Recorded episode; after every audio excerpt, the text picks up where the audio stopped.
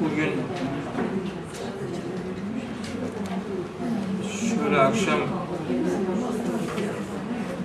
akşam bir baktım ki İbrahim Aleyhisselam'a Meryem suresi 41'den itibaren başlarsam ne olur, ne kadar gider? Ben de bugün bu dönemlik dersi bitirme düşüncesiyle sabah hareket ettim. İbrahim Peygamber'e başlarsak bitmeyecek anladım. Ee, gerçi biz İbrahim suresinden Hz. İbrahim'le ilgili bir pasaj okumuştuk. Çok çok geniş değildi ama sadece İbrahim suresinde olan bir pasaj okumuştuk. Başka surelerde olmayan Hz. İbrahim'le ilgili bir yer okumuştuk. Ama Hz. İbrahim'den söz ederken e, Kur'an-ı Kerim'de Hud suresine Ankebut suresine Şuara suresine hatta Zariyat suresine gitmeden olmaz. Onlara gitmek demek Hz. İbrahim'le ilgili hiç olmazsa hiç olmazsa 3-4 hafta konuşmak demek. O itibarla Hz. İbrahim'e başlamayalım. Hz. İbrahim'e inşallah yeni dönemde başlarız. Yani Meryem suresi 41. ayeti inşallah artık bir daha ne zaman başlayacaksak işte o zaman başlamış olalım.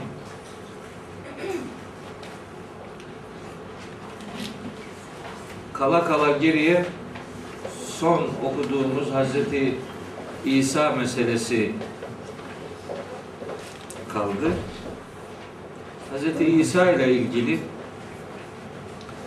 Kur'an'ın sunduğu bilgileri sizlere aktarmak ve bu haftaki son dersi de Hazreti İsa'nın tartışılan konumuna Kur'an'dan yaklaşımlar ortaya koyarak şekillendirmiş olalım. Öyle düşündüm. Geçen hafta bunu aslında hazırlamıştım ben. Ama o geçen haftakine ilaveler yaptım bugün. İnşallah bu bugünkü derste biter. Yani yine bir sürü ayetle buluşma ihtiyacı oldu. Belki bir yanlış anlaşılma ihtimalini ortadan kaldırmak üzere bir iki hususu baştan söyleme gereği duyuyorum. Şimdi bu İslam ümmetinin çok önemli üzerinde durduğu bazı konular var ki o konularda insanlar çeşitli gruplara veya anlayışlara bölündüler. Yani bazı meseleler ortaya atıldı ve o meselelerin taraftarları ya da karşı tarafları oluştu. Ve her bir taraf kendi görüşünün doğru olduğunu, karşı tarafın mutlak yanlış olduğunu söylemeye ve oradan beslenmeye başladı. Karşı tarafı ağır ifadelerle suçlamaya başladılar. Öyle olunca bu tartışılan konulara acaba değinilse mi, değinilmese mi diye de zihinlerde bazı sorular oluştu. Yani şu konuya girme, bu konuya ya bulaşma, işte sana mı kaldı, ne gerek var filan gibi böyle daha önemli konular var. İşte o daha önemli konular varken bu konular neyin nesi gibi böyle insanlara görev biçen anlayışlar türedi. bu anlayışlar işte böyle tartışmalı konuları aslında yeniden tartışmaya açmayı istemiyorlar. Çünkü kendi inandığının doğru olduğunu sanıyor. İnancını konuşma ihtiyacı hissetmiyor. Hissetse belki de inandığının yanlış olduğu ortaya çıkacak. Yanlışıyla mutlu olmayı tercih ediyor. Doğrusunu aramayı değil, yanlışla devam etmeyi yeğliyor. O itibarla işte filanca falanca konulara hiç girmeyin diyorlar. Yani belki işi hiç araştırma olmayan, hep dinlemek durumunda olan insanlar için böyle konulara girmemek belki mazur görülebilir ama işi bu meseleleri araştırmak olan insanlara şunu araştırma, buna yanaşma demek mesela kuyumculuk yapana altın satma demek gibi bir şeydir. Ya da yeni bir ürün ortaya koyma demek gibi bir şeydir. Bu çok ayıp bir şey. Sana namahrem olabilir bu konular ama herkese namahrem değil. İşi bu olan adama bunu niye yapıyorsun demek işe de adama da konuya da saygısızlıktır. Bunun zinhar dillendirilmemesi gerekiyor. Asla. Çok ayıp bir şey bu. Bu ayıbı da yoğun bir şekilde görüyoruz yani toplumda maalesef.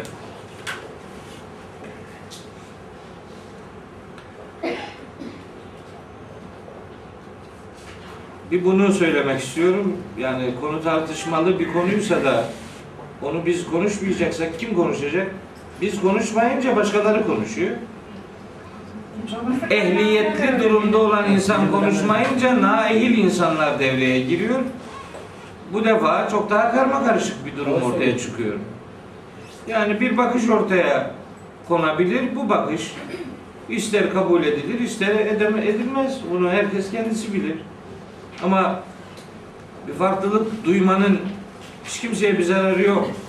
Bence mesela eve gidip yemek yerken her gün aynı yemeği yemiyor insanlar.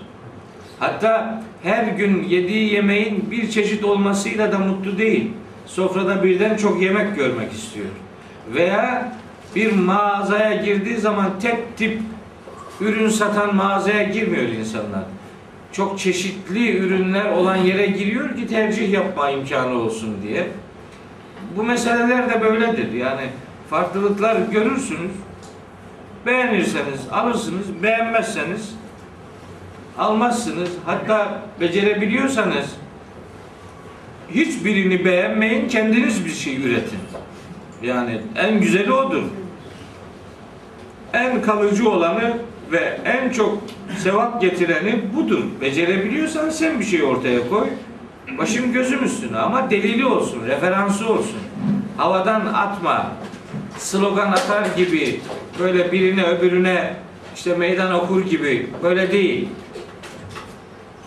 Mesela ben yazılık yaptığım zaman, imtihan yaptığım zaman genellikle işte derslerde böyle sıkıntılı konular işlerim zaman zaman. Sorular da sorarım işlediğim o tartışmalı konularla ilgili. Cevap verirken bakarım kağıtlara. Adam sırf yağ yapmak için cevap yazıyor. Ve benim görüşümü yazıyor. Benim görüşümü de delillendiremiyor. İşte hoca böyle düşünüyor, biz böyle yazalım. Hiçbir kıymeti yok. Benim dediğimin aksi bir görüş ortaya koyabiliyorsa bir adam ve delil de zikredebiliyorsa benim için o daha makbul. Çünkü o arıyor. Arayan doğruyu bulur. Mutlaka bulur. Sorun aramama sorunudur. Soru sormama sorunu, cevap aramama sorunudur. Soru sormasını bilen cevabını mutlaka bulur. Bugün olmaz yarın bulur. Burada olmaz başka bir yerde bulur. O bulur ya. Yani. Ee, bir bunu özellikle hatırlatmak istedim. Bir, iki. Geçen hafta da bu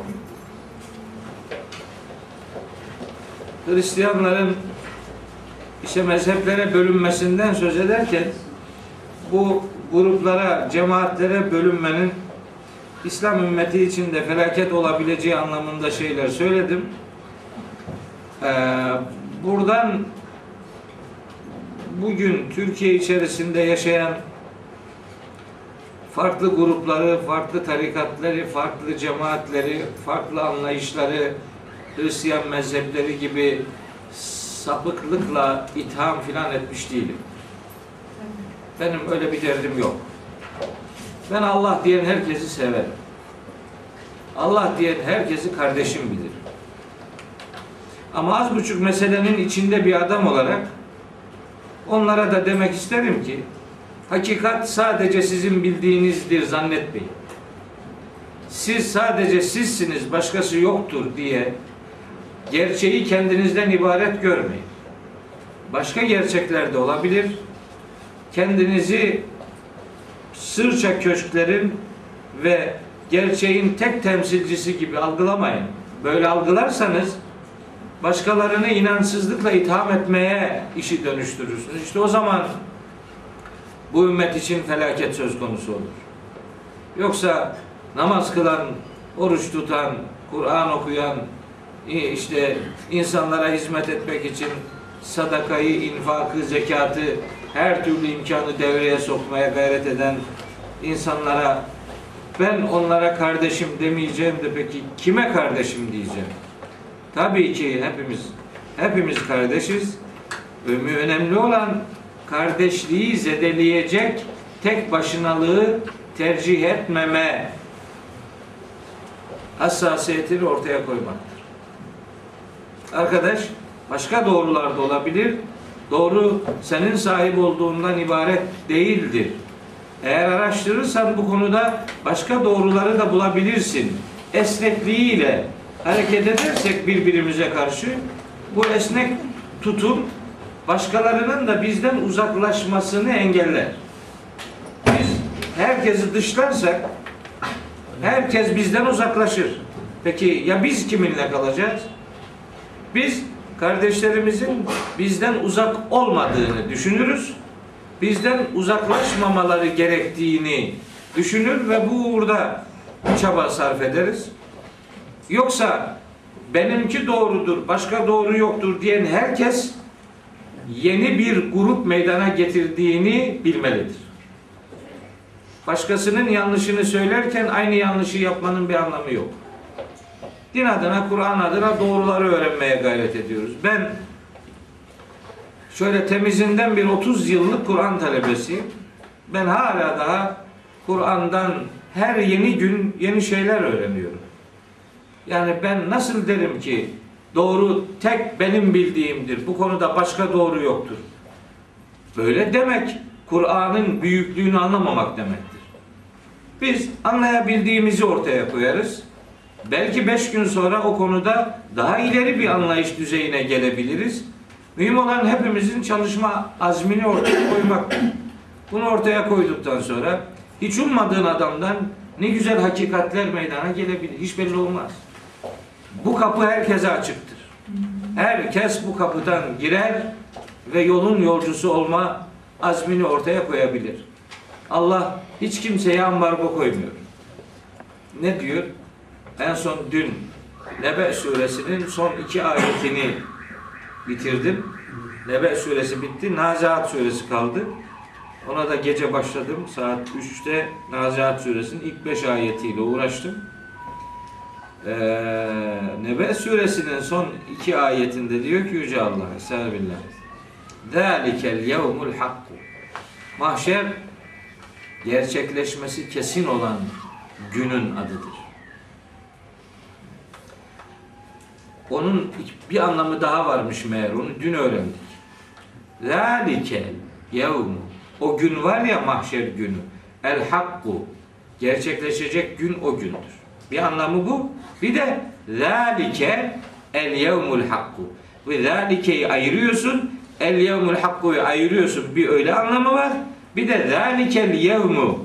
Bu ikisini bir ayırıyorsun. El hakku'yu ayrı koyuyorsun. İki ihtimal var bugün mutlaka gerçekleşecektir. İşte bu gerçekleşecek gündür anlamına geldiği gibi işte o gün var ya yani mahşer günü asıl gün odur. Dünyadaki gün sayılmaz. Asıl gün odur. Ondan sonra diyor ki Femen şa'e kim istiyorsa ittehade ila rabbihi sebila. Rabbine giden yolu bulur. İsteyen Rabbine giden yolu bulur. Mühim olan istek ortaya koymaktır. İsterseniz bulursunuz. O yolun kilometre taşlarını ortaya koyan kitap Kur'an'dır. Kur'an size yol haritası verir. Yol haritasını takip ederseniz Kur'an sizi yarı yolda bırakmaz. O itibarla ben Kur'an'dan gidiyorum ve doğruyu bulacağıma inanıyorum. Ama Kur'an'dan giden ve yolunu, yöntemini önce Kur'an diye belirleyen insanların birbirinden çok farklı sonuçlar elde edebileceğine de pek inanmam. Ufak tefek farklılıklar olabilir ama böyle taban tabana zıtlıklar oluşturacak bir farklılık ortaya çıkmaz. Çünkü Kur'an-ı Kerim'in doğru anlaşılabilmesinin bazı ilkeleri var. Şimdi o ilkeleri bilirse bir adam baktığı yer doğruysa doğru şeyi görür. Nereden baktığı önemlidir. Doğru yerden bakıyorsa doğruyu görür. Ama doğru yerden bakmıyorsa başka bir taraftan bakıyorsa evet o baktığı yerden gördüğü şey doğrudur ama gördüğü şey görülmesi gereken şeyin tamamı değildir. Biraz Dersek hidayete erdiririmle bu bağdaşıyor. dile dileyene hidayet veririz. İsteyen tamam. hakikati Kur'an'da arayan yolsuz kalmaz. Şimdi mesela ben bazen örnek veriyorum. Diyorum ki mesela hiç fil görmemiş beş kişiyi alıp gözlerini bağlayın. Fili tanıtmak üzere file dokunmalarını sağlayın. İşte birine filin kulağına dokunacak imkan verin. Sadece kulağına dokunsun eliyle. Öbürüne mesela bacağına dokunsun filin. Öbürüne işte o uzantısına boynuz mu ne ne? Yok yok. Ha neyse dişi, öbürüne hortumu, birine gövdesi, birine kuyruğu, bir her birine bir organını tutturun. Sonra fili tanıtmalarını isteyin. Kulağına tutan diyecek ki fil halı gibi bir şeydir. Bacağına tutan diyecek ki fil sütun gibi bir şeydir. Hortumuna tutan diyecek ki fil boru gibi bir şeydir. Gövdesine tutan diyecek ki fil böyle devasa bir alemdir. Kim neresine dokunduysa oradan tarif eder. Bunların her biri doğrudur ama hiçbiri tek başına tam doğrunun kendisi değil. Tamamını görmeden parçasına bakarak kanaat sahibi olmak yeterli bir bakış değil. Ben din adına doğruların Kur'an'dan bakılarak tamamının görüleceğine inanıyorum. Hocam bize de Kur'an'ı siz anlayamazsınız dediler hep yıllarca.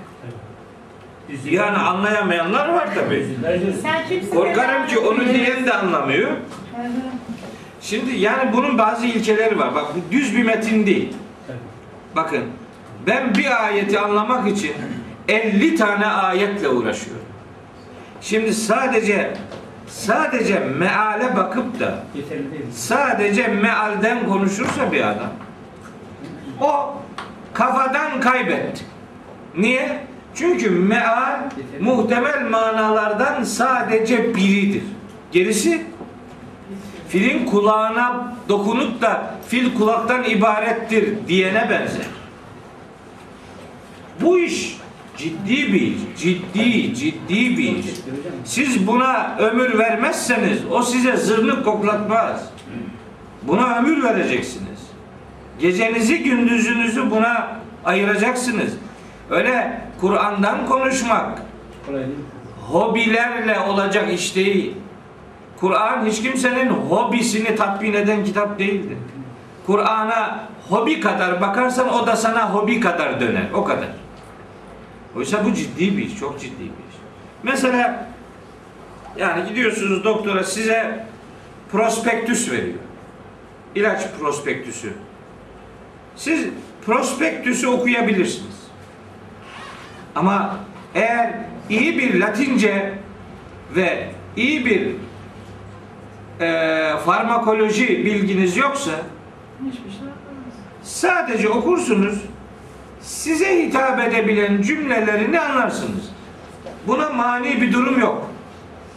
Ama bu altyapısızlıkla eğer prospektüsü okursanız prospektüsteki ilaç tanımını hakkıyla öğrendiğinizi söyleyemezsiniz.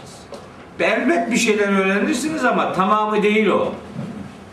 Hele hele daha önemlisini söyleyeyim size. Prospektüsü okuyarak sakın ha başkalarına ilaç yazmaya cesaret etmesin hiç kimse. O yazılan ilaç reçetelerini hiçbir eczane karşılamaz. Öyle yazanlara hiç ilaç vermezler. Niye? Ya bir ilaç yazmak için en az 6 sene okumak lazım tıp. Yani bir tansiyon ilacı almak için en az yazabilmek için en az 10 sene okumak lazım. İhtisas yapacaksın. Yani bir tansiyon ilacı için 10 sene okuman gerekiyor da Allah adına konuşmak için nasıl 10 saatle bile yetinmeye cüret ediyorsun? Nasıl oluyor bu iş? Bak bu bu basit bir iş değil.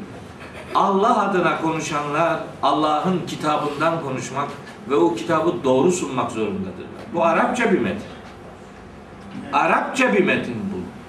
Arapçayı bilecek bir adam. Bundan konuşacaksa, reçete sunacaksa yani. Malumat sahibi olması için meallerle, tefsirlerle meşgul olur. O saygıdeğer bir uğraşıdır. Yapsın. Hiç onun önünde bir engel yok. Ama ders vermeye ve akıl vermeye kalkışacaksa eğer bunun ilkeleri var. Hala daha yüreğim titriyor ben Kur'an'la konuşurken ki ben 30 senedir bununla uğraşıyorum. Üstelik bunun Arapçasını da biliyorum güya. Ha Arapçayı sadece Arapçayı bilmekle de olmaz bu. Arapçasız olmaz. Arapçayı sadece Arapçayı bilmekle de olmaz. Hep söylüyorum bir daha söyleyeyim. Kur'an dili Arapçadır ama manası Rabçadır. Rabça bir mana örgüsü var bu kitabın. Bunlar ilmek ilmek ayetler birbirine dokunmuştur. İlmeğin ucunun nere gittiğini görmek Rabça mantığı yakalamaktan geçer. O, o Rabça anlam örgüsünü yakalamadıysanız parça parça konuşursunuz ve paramparça olursunuz. Başka zorunlulukları var bu işin. Surelerin Mekke'de mi Medine'de mi indiğini bileceksin. Surelerin ayetlerin iniş sırasını bileceksin. Bu da yetmez. Bazı ayetlerin iniş sebebini bileceksin. Bazen bu da yetmez. Ayetlerdeki kullanılan terminolojinin nerede hangi anlama gelebilme ihtimalini bileceksin. Vücuh ve nezair diye bir ilim var. Bunu bilmeden Kur'an'dan konuşulmaz. Çok tehlikeli bir iştir. Çünkü bir kelimenin icabında 15-20 çeşit manası var. Hangisinin kastedildiğini anlayabilmek için bir büyük Kur'an kültürüne sahip olmak lazım. Bakın bunlar ideal şeylerdir. O ideale ulaşmak için herkes çalışır. Ne kadar yol alabileceğin çalışmana bağlı. Ben bu çalışmaları hep bir maratona benzetirim. Maraton. Maraton koşuları var ya. Hani mesela İstanbul'da Avrasya Maratonu koş- koşulur her sene. Kaç kişi katılıyor oraya? Binlerce. Kaçla başlıyor? On binlerce insanla başlıyor. Peki kim katılıyor?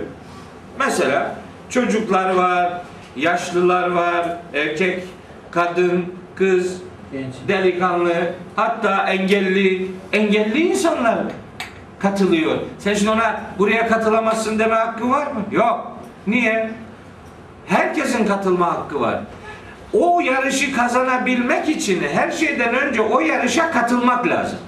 Yarışa katılmayan isterse en dünyanın en iyi sporcusu olsun. O yarışa katılmadıysa ondan derece alamaz.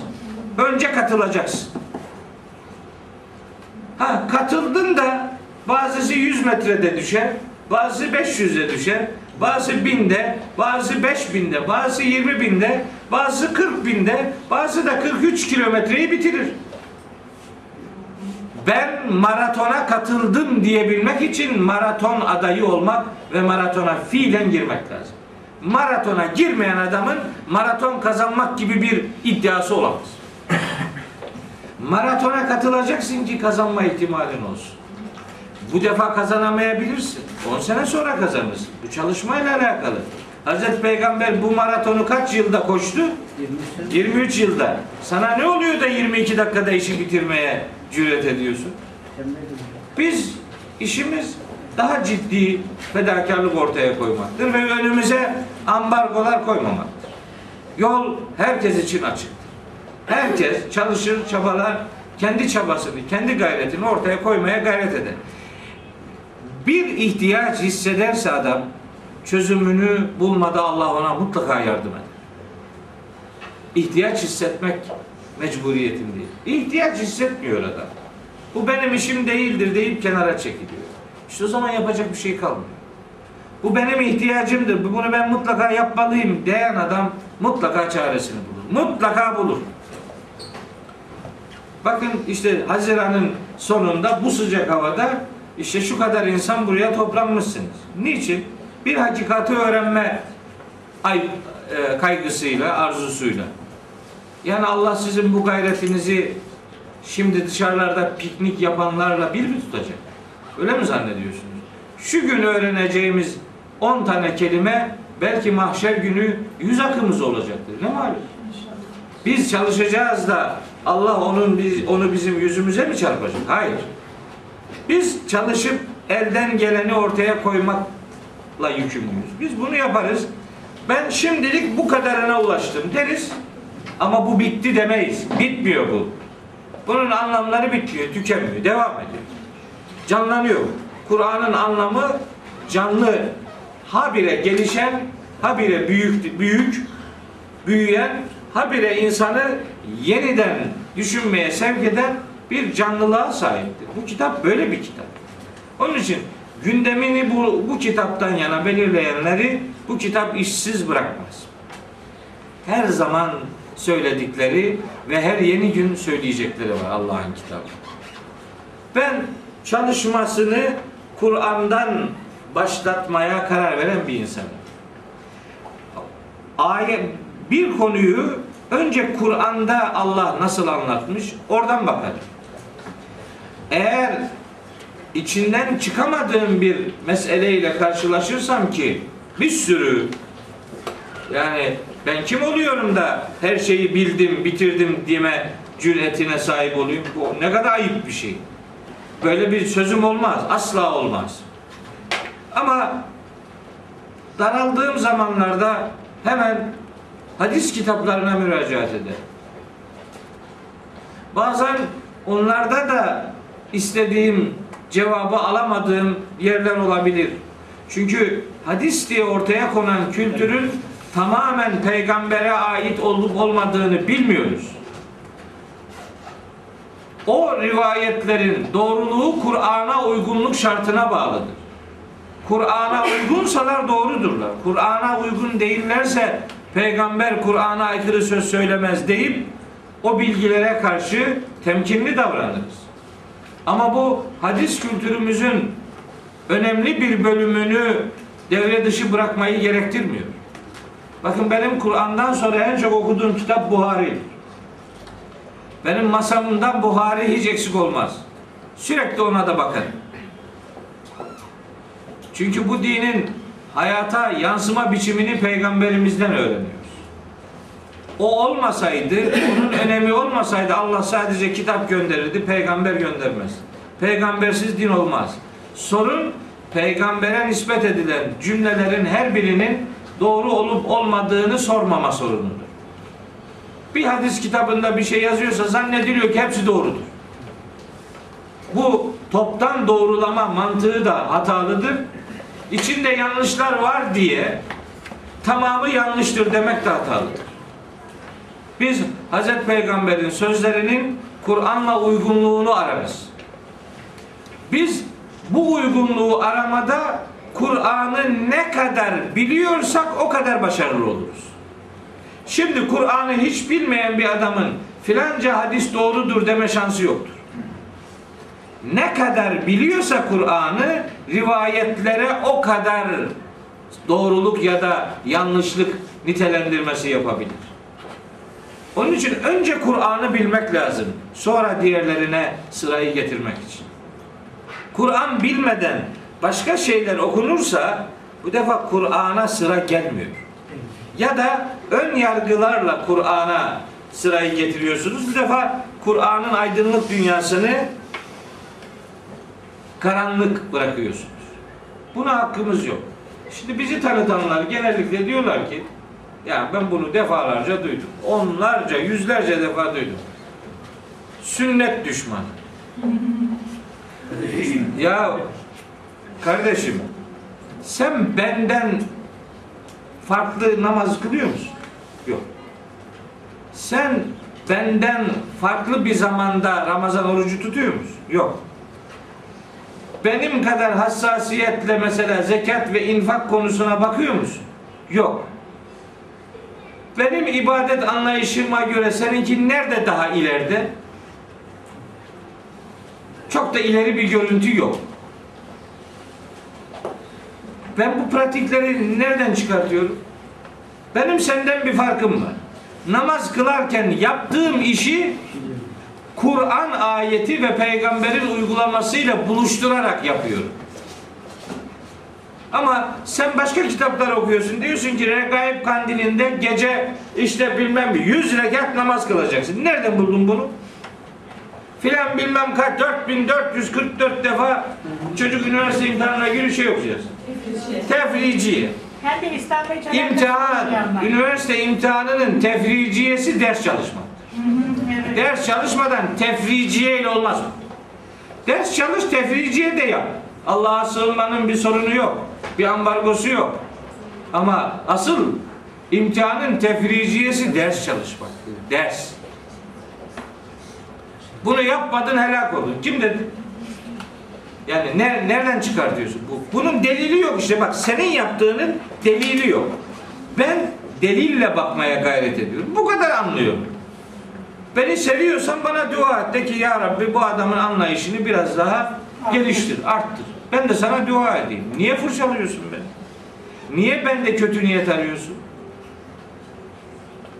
Yoksa cennette yer bulamamaktan endişe edip de beni cehenneme gönderip kendin cennete sıvışmanın yollarını mı arıyorsun? Maliki yevmiddin Allah'tır. Hesap gününün, din gününün sahibi sadece Allah'tır. Allah ruzi mahşerde hiç kimseye fikir danışıp da değerlendirme yapmayacak. Çünkü o gün herkes Allah'ın huzurunda yargılanacaktır. Yargılanan adam yargıç yerine geçip de haşa Allah'a danışmanlık yapamaz. O itibarla birbirimizi kazanmak ve birbirimizi anlamak varken birbirimizi anlamayıp dışlamanın en azından bize bir faydası olmayacağını bilmek durumundayız. Şimdi bu uzun bir mukaddime yapmak durumunda oldum. Niçin? Anlatacağım konuyu hangi mantıkla sizlere aktarmaya çalışacağımı önceden bildirmek için. Hazreti İsa'nın durumu tartışmalı bir konudur. Ben bu tartışmalı konuya nasıl bakıyorum? Ben ben metodumu söylüyorum. Ben böyle bakıyorum. Böyle bakınca şuraya ulaşacağım. Şu sonuca. Şimdi sen de bana başka bir tür bakış örneği getir. Ben de sana diyeyim ki bak kardeşim oradan gidersen şöyle arızalar var ama buradan gidersen bu daha güzel bir yoldur filan diyeyim ya da sen beni ikna et. İkna et. İkna etmiyoruz. Birbirimizi fırçalıyoruz. Evet. Şimdi başlıyorum. Hazreti İsa meselesi. Gelecek mi gelmeyecek? Bu önemli bir soru. Gelecek mi gelmeyecek mi? Şimdi bu soruya cevap bulmaya gayret ediyorum. Hz. İsa ile ilgili ayetlere geçmeden genel söylüyorum. Bu kabul nerelere mal olur? Bizi nerelere götürür? Ne olur böyle kabul edersek? Hz. İsa gelecek desek ne oluyor şimdi? Bakın bir, Ahzab suresinde Yüce Allah Hz. Muhammed'e Nebilerin sonuncusudur diyor. Bu kesin. Ahzab suresinin 40. ayet. Estağfirullah. Ma kana Muhammedun eba ahadin min ricalikum velakin Rasulallahi ve hatemen nebiyyin. Hz. Muhammed nebilerin sonuncusudur, mührüdür. Nebilerin sonuncusu. Son. Son peygamber Hz. Muhammed. Sallallahu aleyhi ve sellem. Peki Hz. İsa gelecekse eğer bu ayet sıkıntıya girer mi girmez mi? Bir ihtimal girer, bir ihtimal girmez. Bir ihtimal girerden kastım ne? Eğer peygamber olarak gelirse bu ayetle çelişir. Olmaz. Ha, ne kaldı geriye? Peygamber olarak gelmeyecek de ümmet olarak gelecek. Peki. Şimdi o kabul edilen kısımdan gidiyor. Kul olarak gelecek yani. Hz. İsa kul olarak yeniden gelecek. Peki bu neye mal olacak? Şimdi soru soruyoruz. Bir, eğer Hz. İsa bir daha bu dünyaya bedeniyle yaşamak üzere gelecekse bu reenkarnasyon demektir. Gitti bir daha gelecek. Reenkarnasyon yoktur diyorduk hani. Filanca hoca reenkarnasyon vardır deyince karşı çıkıyoruz da sen İsa'yı bir daha getirince bu reenkarne olmayacak mı? Gitti bir daha gelecek. Bu reenkarnasyon demektir. Bunu kabul edemeyiz. Ben Kur'an'ın reenkarnasyonla ilgili bırak yeşil ışık yakmayı sarı ışığı bile yoktur Kur'an. Giden gitti bir daha gelmez. Bir daha gelecekse bu reenkarnasyon tehlikesi doğurur. Öyle senin istediğin adam reenkarne olabilir, istemediğin olmaz. Böyle bir mantık olmaz. Çok tehlikeli bir kapı açılır. Siz biliyorsunuz bu reenkarnasyon iddialarını. Oo, ayıp ettim. Geçen vardı bir tane diyor ki ben e, eski hayatımda Rus çarıydım. Tabii dedim ya ayıp ettin yani. Mesela kedi köpek olarak gelen hiç görmedik. Hep eskiden daha eskiden daha iyiydi. Şehittim diyor. Kurtuluş Savaşı'nda şehit oldum bir daha geldim. Daha niye geldim? Şehitlik en büyük mertebe. Bir daha ne işin vardı burada? Reenkarnasyonda böyle hiç kendini ayıplayacak bir cümle söyleyen yok. Hep iyilerden konuşuyorlar. Ben bunu zinhar kabul etmiyorum. Hiçbir şekilde kabul etmiyorum. Bir. iki. Eğer Hazreti İsa bir daha gelecekse ve kul olarak gelecekse peygamber olarak gelirse sıkıntı ayetle aykırı. Olmaz. Orayı bıraktık şimdi. Kul kısmıyla ilgileniyoruz. Kul olarak gelecekse o zaman bir peygamber peygamberlik görevinden alınmış olacak. Peygamberdi görevden alındı kulluğa döndü. Böyle gelecek. Yani bu zorunlu olarak bu demektir. Bu başka bir şey demek değil yani. Peygamber bir daha gelecekte kul olarak, ümmet olarak gelecekse o peygamber görevden alınmış olacak. Peygamber kulluğun dışında mı? Yok ama risalet başka bir şey yani. Risalet işinden ayrılmış olacak yani. Tabii ki peygamber neticede, tabii her peygamber aynı zamanda kuldur da biri peygamberliği bırakmışsa o risalet görevinden alınmışlık anlamıyla zorunlu olarak yüz yüze. Peygamberlik yapmayacak yani. Oysa biz biliyoruz ki peygamberlik ebed müddettir. Yani hayat boyu devam eder.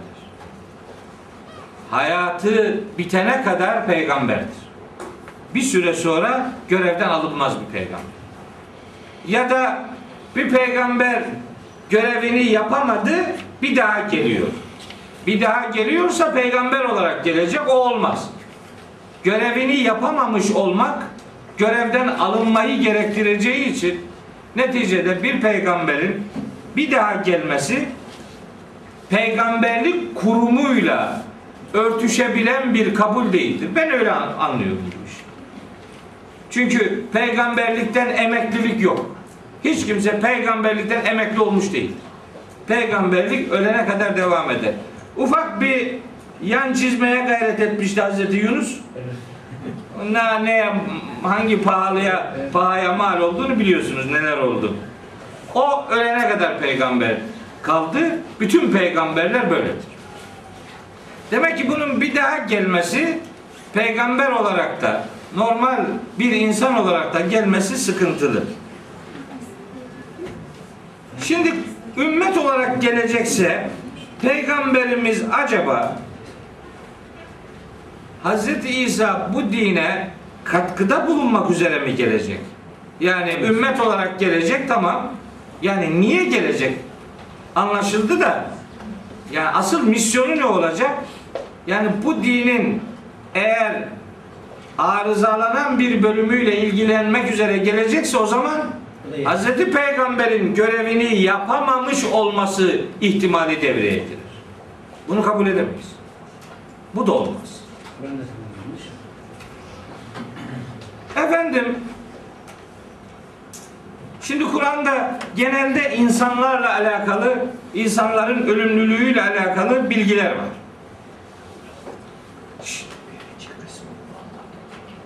Enbiya suresinin 34 30 35. ayetlerinde şöyle bir ifade var. Efe immitte fehumul halidun. Yani sen ölümlüsün de onlar uzun mu yaşayacaklar sanki? Yani bu bu son ümmetin içerisindeki insanlardan böyle uzun hayat yaşayanı yok. Sen ölümlüsün de onlar çok uzun mu yaşayacaklar demek onlarda da uzun yaşayacak kimse yok. Eğer İsa aleyhisselam bunun istisnası olsaydı bu ayette dile getirirdi. Uzun yaşama İsa'ya aittir çünkü gelecek denirdi. Böyle bir istisna yok. Mesela Zümer suresinde öyle buyuruyor. İnneke meyyitün ve innehum meyyitun. Sen de ölümlüsün, diğerleri herkes ölümlü. Ölümlü olmayan yok. Herkes ölümlü. Efendim çok uzun yaşamak anlamına gelir. Ölmedi. Ölmedi, çok uzun yaşıyor. Enbiya suresinin 34. ayetinin bir bölümü de bunu iptal ediyor. Diyor ki orada Yüce Allah ve ma cealna li beşerin min qablike el hulde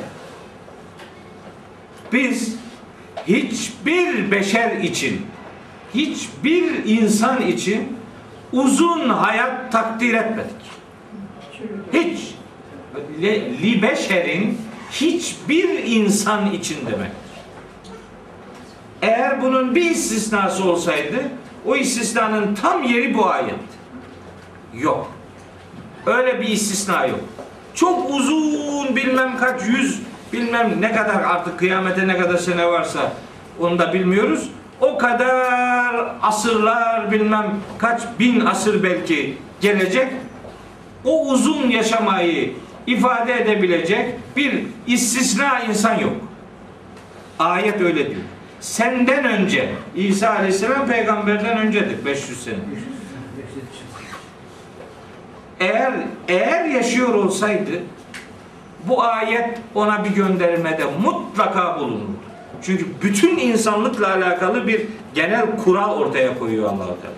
Orada da böyle bir şey yok. Şimdi başka bir ayet söyleyeyim. Gene Enbiya suresinin 8. ayetinde. Peygamberlere Aleyhisselam girmez mi bunu? yok hayır. Kısa, kısa mı oldu? Tabii canım. Hazreti Nuh'la ilgili 950 rakamı sizi yanıltmasın. Kur'an-ı Kerim'deki o rakamsal ifadeler sayısal değer vermezler.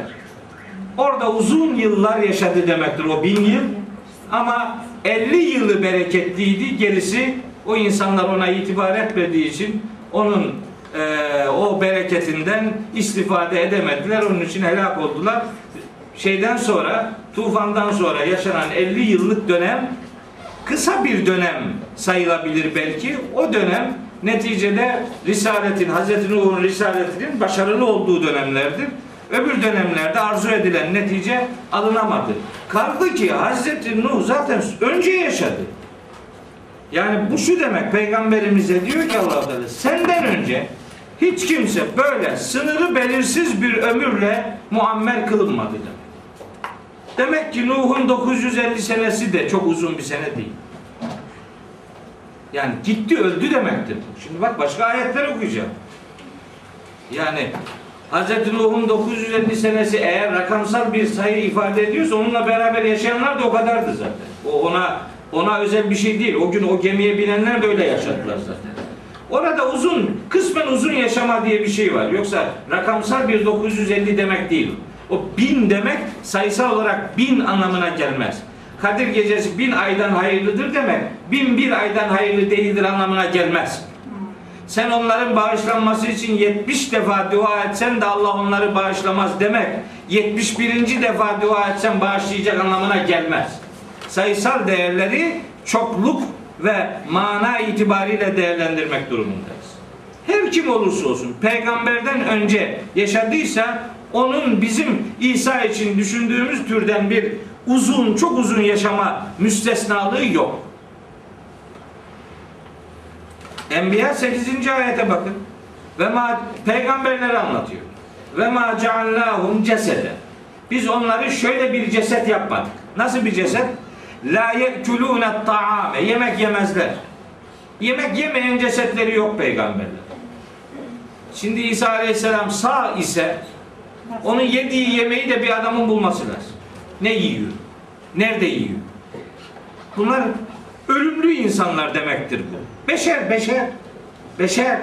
Cildi, derisi, efendim, bedeni, cesedi olan insanlardı bunlar. Hiçbir peygamberi yemek yemeyen cesetler yapmadı. Ve ma kanu halidin. Hiçbirinin de çok uzun hayat süresi yoktu. Ve ma kanu halidin. Hiçbirinin çok uzun süre hayatı yoktu. İstisnası yok bu cümlede. Her bütün peygamberlerle ilgili söylüyor. Furkan suresi 20. ayet. Ve ma erselna qableke minel murselin. Senden önce gönderdiğimiz bütün peygamberler illa innehum le yekulune ta'am. Onlar yemek yiyorlardı. Ve emşune fil esvakı. Çarşılarda, sokaklarda dolaşıyorlardı. İnsandı bunlar. Peki onlar ne oldu? Onlar onlar onlar gitti. Bu ne demek? Sen de gideceksin. Onlar gitti, sen de gideceksin. Yeni uzun yaşamak ve bir daha gelmek eğer bir peygamber için bu izzet ve şerefse o bu son dinin peygamberine layık görülmelidir. Eğer biri gelecekse o bu dinin peygamberi yani bu son ümmetin peygamberi olmalıdır. Akıl öyle bekliyor. Yani ille de senin dediğin gibi ille onun gelmesi şart değildir diyebilirsiniz ama ben de gelecekse bir bizimki gelse daha iyi olurdu derim. İsrailoğulları da öyle. Bizden gelecek. Ha, oraya geliyorum şimdi. Bakın bu beklentilerle ilgili bakın neler daha var. Şimdi eğer İsa peygamber, bak Hz. İsa'nın ölümüyle ilgili ayetlere daha hiç girmedim. Onlar duruyor. Genel şeyler söylüyorum. Bir peygamber eğer bir daha peygamber olarak gelecekse o Ahzab 40. ayete açık aykırıdır bir. İki, bir daha peygamber olarak gelecekse Hazreti Peygamber'in risalet görevini yapamaması anlamına gelebilir. İki, bu bir şeref, izzet vesilesi ise bu izzeti peygamberimizden uzak görmek çok doğru, çok hakkaniyetli bir davranış değildir. Üç. Dört. Çok önemli bir şey söylüyorum size şimdi. Bir peygamberden sonra başka bir peygamber geldiğinde gerekçe iki tanedir. Bir anda iki peygamberin geldiği olmuştur. Musa Harun gibi, Musa Şuayb gibi, İbrahim İsmail İshak gibi, İbrahim Lut gibi aleyhimussalavat. Böyle örnekler var. Yani Zekeriya İsa gibi, İsa Yahya gibi bir anda aynı dönemde ama farklı coğrafyalara gelmiş farklı peygamberler var. Ama eğer bir peygamberden asırlar sonra bir peygamber daha geliyorsa bunun iki gerekçesi vardır. Bir, ya o önceki peygamberin risaleti bozulmuştur, onu düzeltmek için geliyordur. İşte Hz. İsa'nın gönderiliş gayesi Ali İmran suresinde Tevrat'taki farklı yorumları düzeltmek olarak belirlenmiştir. Ve musaddikan lima beyne yedeyye minet tevrati ve liyuhille leküm ba'dallezî hurrime aleyküm ve ci'tüküm bi ayetin min rabbikum.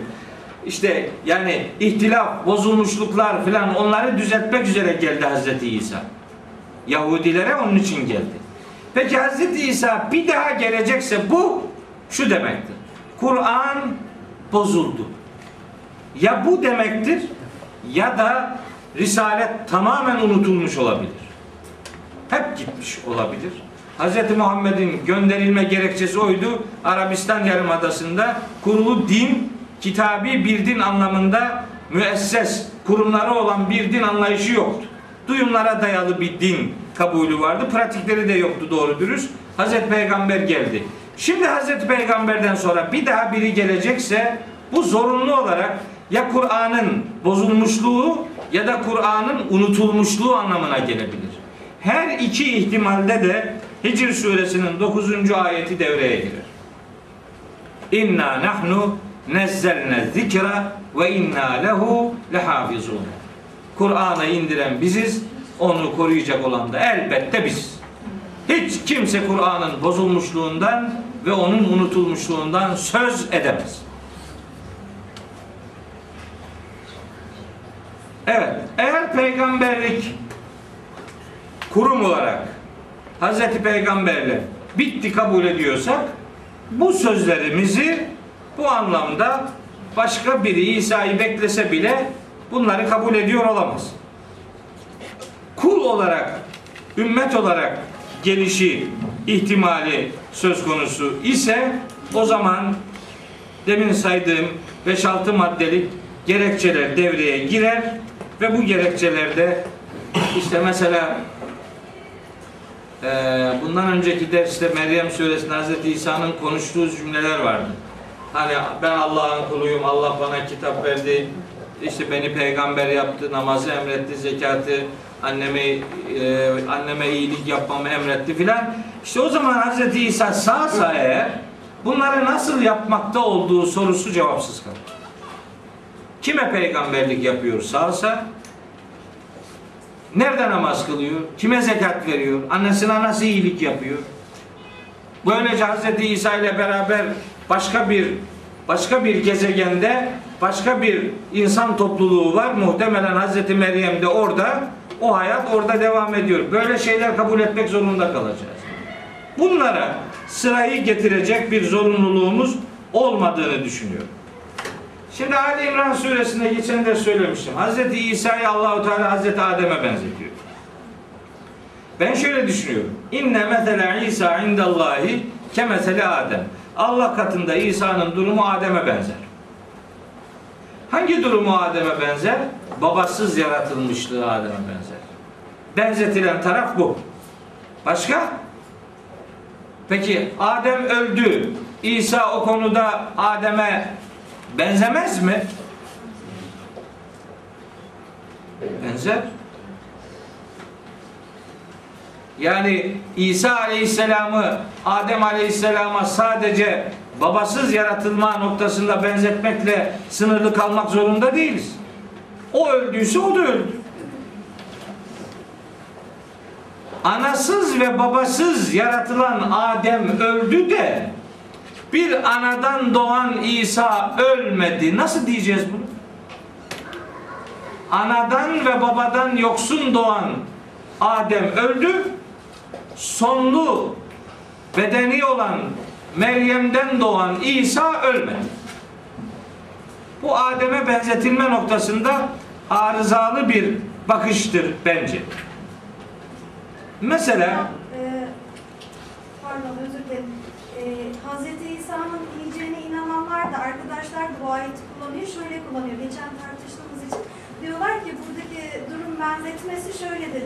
Allah nasıl, gerçi orada da sakat bir nokta var. Cennetten hani gökten Adem'i indirdiyse dünyaya işte İsa'yı da oradan o şekilde hani indirecek.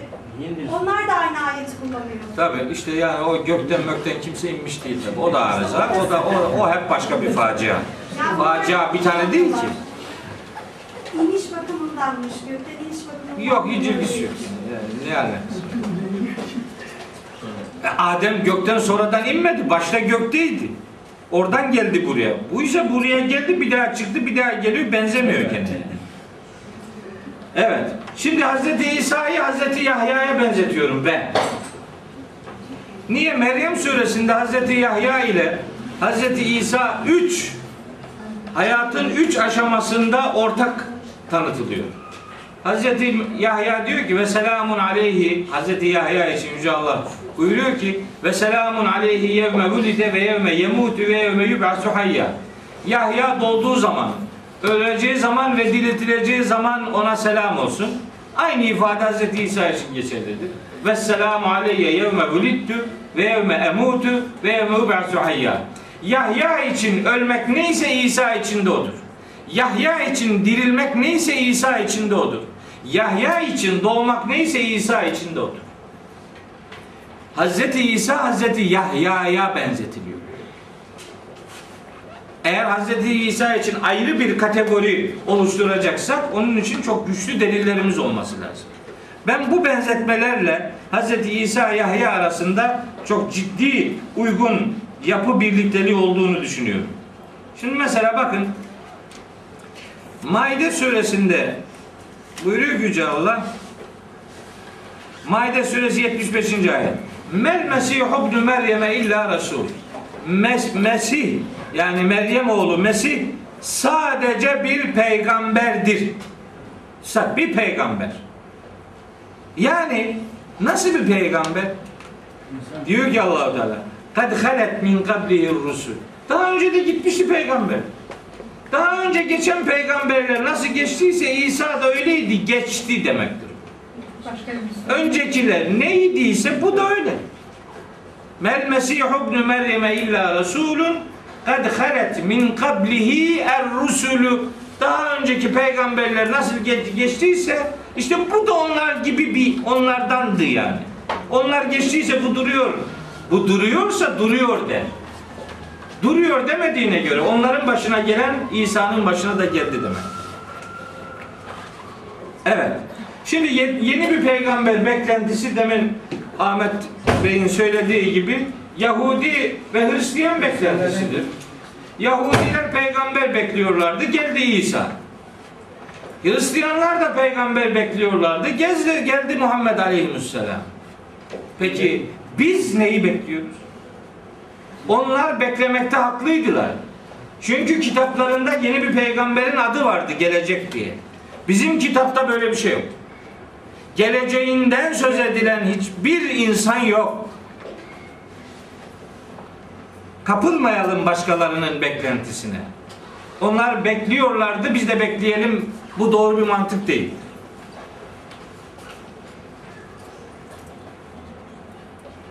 Hazreti Peygamber için bir ayet hatırlatayım size. Ali İmran suresinde. Buyuruyor ki Yüce Allah ve ma Muhammedun illa Resul bak Hazreti İsa için kullanıyordu ya. Mel Mesihu ibn Meryem'e illa Resul benzer ifade Hazreti Peygamber için de var. Ve ma Muhammedun illa Resul aynı ikisi aynı anlama gelir Muhammed sadece bir peygamberdir kad halet min qablihi rusul. Ondan önce de peygamberler gelip geçti. Bu da geçecek demektir. Bu da geçicidir. Nitekim peygamberimiz ölmesi durumunda işte feryadü figan edip kabullenmek istemeyenlere dehşetli bir cevaptır. Bu Ali İmran suresinin 144. ayet. Öbür peygamberler de peygamberdi gelip geçtiler. Sen de bir peygambersin. Onlar geçtiği gibi sen de geçeceksin demek. Onlar geçti bir tanesi geçmedi demiyor. Geçti hepsi geçti. Bakara suresinde ifadeler var. Geçmiş ümmetlerle alakalı. Tilke ümmetun kad halet İbrahim, İsmail, İshak bütün peygamberleri büyük oranda sayıyor. Hani ve galu kûnû tehdedi o ayetin peşinde kulu amennâ billahi ve ma unzile ileyna ve ma unzile ila İbrahim ve İsmail ve İshak ve Yakub ve Esbât ve İsa ve Eyyub ve Yusuf ve ma utiye Musa ve İsa ve ma utiye nebiyyûne min rabbihim. Bu de- demek hepsi, hepsini sayıyor. Onların sonunda diyor ki tilke ümmetün kad halet. Bunların hepsi birer ümmetti geçti gittiler. Geçti gittiler. Leha ma kesebet. Yaptıkları kendi lehlerine işleri varsa kendi lehlerinedir. Ve leküm ma keseptüm. Siz de bir şey yaparsanız sizin halinize yazılacak. Genel kural bu. Kural bu peygamberlerle alakalı. Geçen gidiyor. Bir daha yeniden gelmekten söz etmek doğru bir iş değil bence. Aa, sayalım ki gelecek. Ben size bir şey söyleyeyim. Kim nasıl anlayacak gelenin İsa olduğunu? Sen adama sen İsa değilsin nasıl diyeceksin? Burada bir papaz vardı ki- kilisede burada gitti o Pierre. Bir gün geldi okula ilahiyata yıllar önce. Geldi odama girdi. Ben de adını duymuşum ama hiç görmedim vatandaş. Geldi dedi ki Mehmet Okuyan'ı arıyorum dedi. Buyur benim dedi. Kapıda hiç ayakta duruyor, oturmuyor. Senden razı değilim dedi bana. Da ilk cümle böyle başladı. Benden razı değilsin. Ben de şaşırdım. Bu kim bu dedim ya. Ne oldu dedim. Siz kimsiniz dedim. Ben dedi papaz Pierre dedi. Ha öyle mi dedi. Senin benden razı olmaman benim için iyidir dedi. Razı olsaydın sorun vardı zaten dedi. Buyur ne oldu ne yapmışız dedi. Sen dedi milleti dininden ediyorsun dedi bana papaz. Öyle mi dedim ben ne kadar maharetli bir adammışım. Kimi dininden yaptım. Hristiyanlıktan. Ben dininden ediyorsun diyor. Öyle öyle başka türlü bizim istediğimiz gibi der mi onu? Ne yaptım dedim. Ne yapmışım? Hristiyanlaştırılan orta dereceli okul çocukları vardı burada. Duymuşsunuzdur. O basını meşgul etmişti günlerce. Ben onlardan birkaç tanesiyle buluşmuştum. Bizim ilahiyattan kiliseye gidip işte ayin izleyen çocuklar vardı. Onlar bizim ilahiyat çocuklarıydı. E, merak edip gidiyorlardı. Onlar bana söylemişlerdi. Hocam Hristiyan olan çocuklar var buna müdahale edin filan gibi. Ben de demiştim ki getirin bakalım çocuklar niye Hristiyan oluyorlar filan diye. Ben onlarla 8 hafta sorulu cevaplı ilgilendim o çocuklarla. 8 tane çocuktu. 8 çocuk haftada bir gün veya iki gün ilahiyata benim odama gelmişler. Yıllar önce. Sonra gittiler. Bir tanesinin adını hatırlıyorum, gerisinin adını da hatırlamıyorum. Gittiler. Meğer bunlar gittikten sonra artık kiliseye gitmemeye başladılar. Kiliseye gitmemeye başlayınca papaz bunun sebebini sormuş. Demişler ki bu çocuklar işte ilahiyata Mehmet okuyan yanına gidiyorlar da ondan sonra bıraktılar. Onun üzerine geldi yanıma. Dedi ki ben senden razı değilim sen milleti dininden ediyorsun dedi. Dedim ki anladım şimdi meseleyi. Ben dedim kimi dininden etmişim? Bir Müslümanın, bir Müslüman ailenin çocuğunu Hristiyanlık propagandasıyla Hristiyan yapmak onu dininden etmek değil de onu asıl dinine geri döndürmek mi? Kaldı ki ben böyle bir şey de yapmadım. Soru çocuklara hiç soru sormadım. Çocuklar bana sordu ben cevap verdim onlara. Eğer asıl dinlerine döndülerse ne mutlu dedim. Bu çocukları sen buraya Fransa'dan İtalya'dan mı getirmiştin dedim. Bunlar Anadolu'nun Müslüman ailelerinin çocukları. Sen bunlara çeşitli vaatlerde bunlara bunları Hristiyanlaştırdın. Şimdi çocuklar kendi asıl dinlerine geri döndüler. Deyince tabi böyle karşı, karşılık vereceğimi beklemiyordum. Onun üzerine oturdu. Neyse bir çay söyledim ona. Dedi sana bir soru sorabilir miyim? Buyur sor dedi. Aynen şöyle bak. Bugün gibi hatırlıyorum. İsa peygamber sağ mı ölü mü dedi bana. Böyle. İlk soruya böyle başladı. Çok güzel bir soru dedi. Ama soruyla ilgili sana ben bir şey sorayım. Onu cevapla gerisi kolay dedi. Buyur dedi. Sana göre İsa peygamber mi değil mi dedi. Sen onun cevabını ver dedim. Gerisi kolay. Orayı karıştırma dedi. Tabii orayı karıştırmayacağız dedim. İşte orası karma karışık. Çünkü sana göre İsa peygamber değil. Sana göre İsa Tanrı, Tanrı'nın parçası. Şimdi bir daha soru soruyu dedim. Değiştirdi soruyu. Dedi ki sana göre Hazreti İsa sağ mı ölü mü dedi. Dedim ki bana göre değil, Kur'an'a göre Hazreti İsa ölüdü. Nasıl dedi? Ölü dedim, öldü. Yok, öldü. Yani Hazreti İsa gökte değil mi? Değil dedi. Yani gelmeyecek mi? Gelmeyecek dedi. Ya dedim millet hep başka türlü diyor dedi. Desin. Ama bu kitaba göre demesin mi ki bana? Ama Kur'an'da yazılı dedi. Ha o zaman mesele yok dedi. Aa sana Türkçe Kur'an.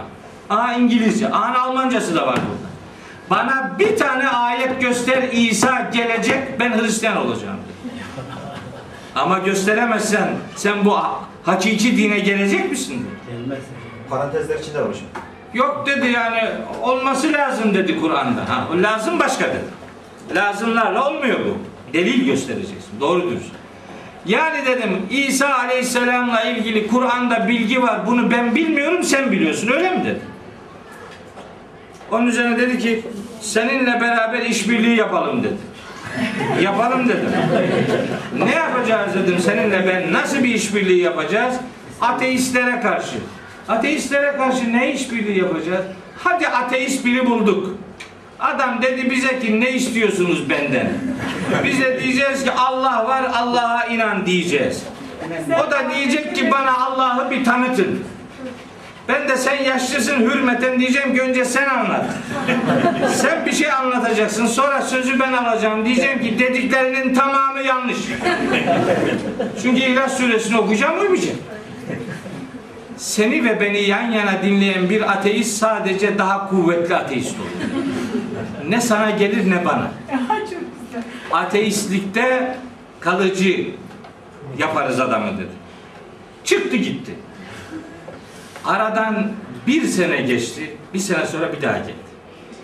Koridorda karşılaştık. Dedi bana ki Mehmet Bey o aralar Almanya'da bir adam ben İsa'yım diye ortaya çıkmıştı. Mesih'im diye işte böyle sarılara, altuni renklere bölünmüş efendim bastonuyla, saçı sakalıyla, cübbesiyle tam haza bir Mehdi Mesih. Ta o günlerde. Dedi bana ki ya dedi işte adamın adını söylüyor. Bu adam nasıl bir adam? Dedim ki bu ümmetin en hayırlı ve en akıllı adamıdır dedim. Nasıl dedi o dedi deli. Niye deli dedi? Niye deli? Sen geçen sene demiyor muydun İsa gelecek diye? Geldik. Ha biz beklediğimiz İsa Şam'a gelecekti. Beyaz Minareli Camii'ye gelecekti. Şaşırdı. O da indi Almanya'ya. Ne fark eder? Bekliyordun dedim. Al şimdi turşusunu kur. Ben beklemiyordum hiç sorunum yok. Ama sen bekliyorsun ya. Sen daha ne İsa'lar görürsün dedim. Her yeni gün bir tane daha çıkar dedim. Merak saklama. Şimdi Türkiye'de de ben İsa'yım diyenler yok ama İsa'nın öncülü olarak Mehdi'yim diyenler var. Anasının gözü. Mehdi'yim diyecek ki İsa'yı getirsin peşinde. Onun İsa'sı hazırdır. Çıkamıyor henüz. Önce Mehdi, sonra Mesih gelecek. Neye mal olacak bu? Bu İslam ümmetini paramparça yapmayacak mı sizce? Neye yarayacak bu? Kime hitap edecek bu? Nasıl anlayacağız bunun İsa Musa olduğunu? Ve biz bunu bekliyoruz öyle mi? Bekleyin. Bekleyen beklesin. Efendim Kur'an'dan ayetler var ha. Şimdi Kur'an'dan ayetler varsa tamam. Beraber konuşacağız şimdi. Şimdi o iş benim işim. Gel bakalım Kur'an'daki o ayetlerde ne var?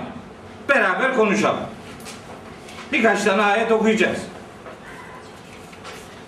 Önce Nisa suresinden ayetler okuyacağız. Hz. İsa ile alakalı. Nisa suresinin 157 ve 158. ayetleri. Bu konuda çok belirleyici ayetler. 159 da öyle. Hatta Ali İmran 55'e gideceğiz. Maide 117'ye gideceğiz. Zuhruf 61'e gideceğiz. O hepsine gitmek zorunda. O bunları okumadan olmaz bu. Şimdi başlıyoruz.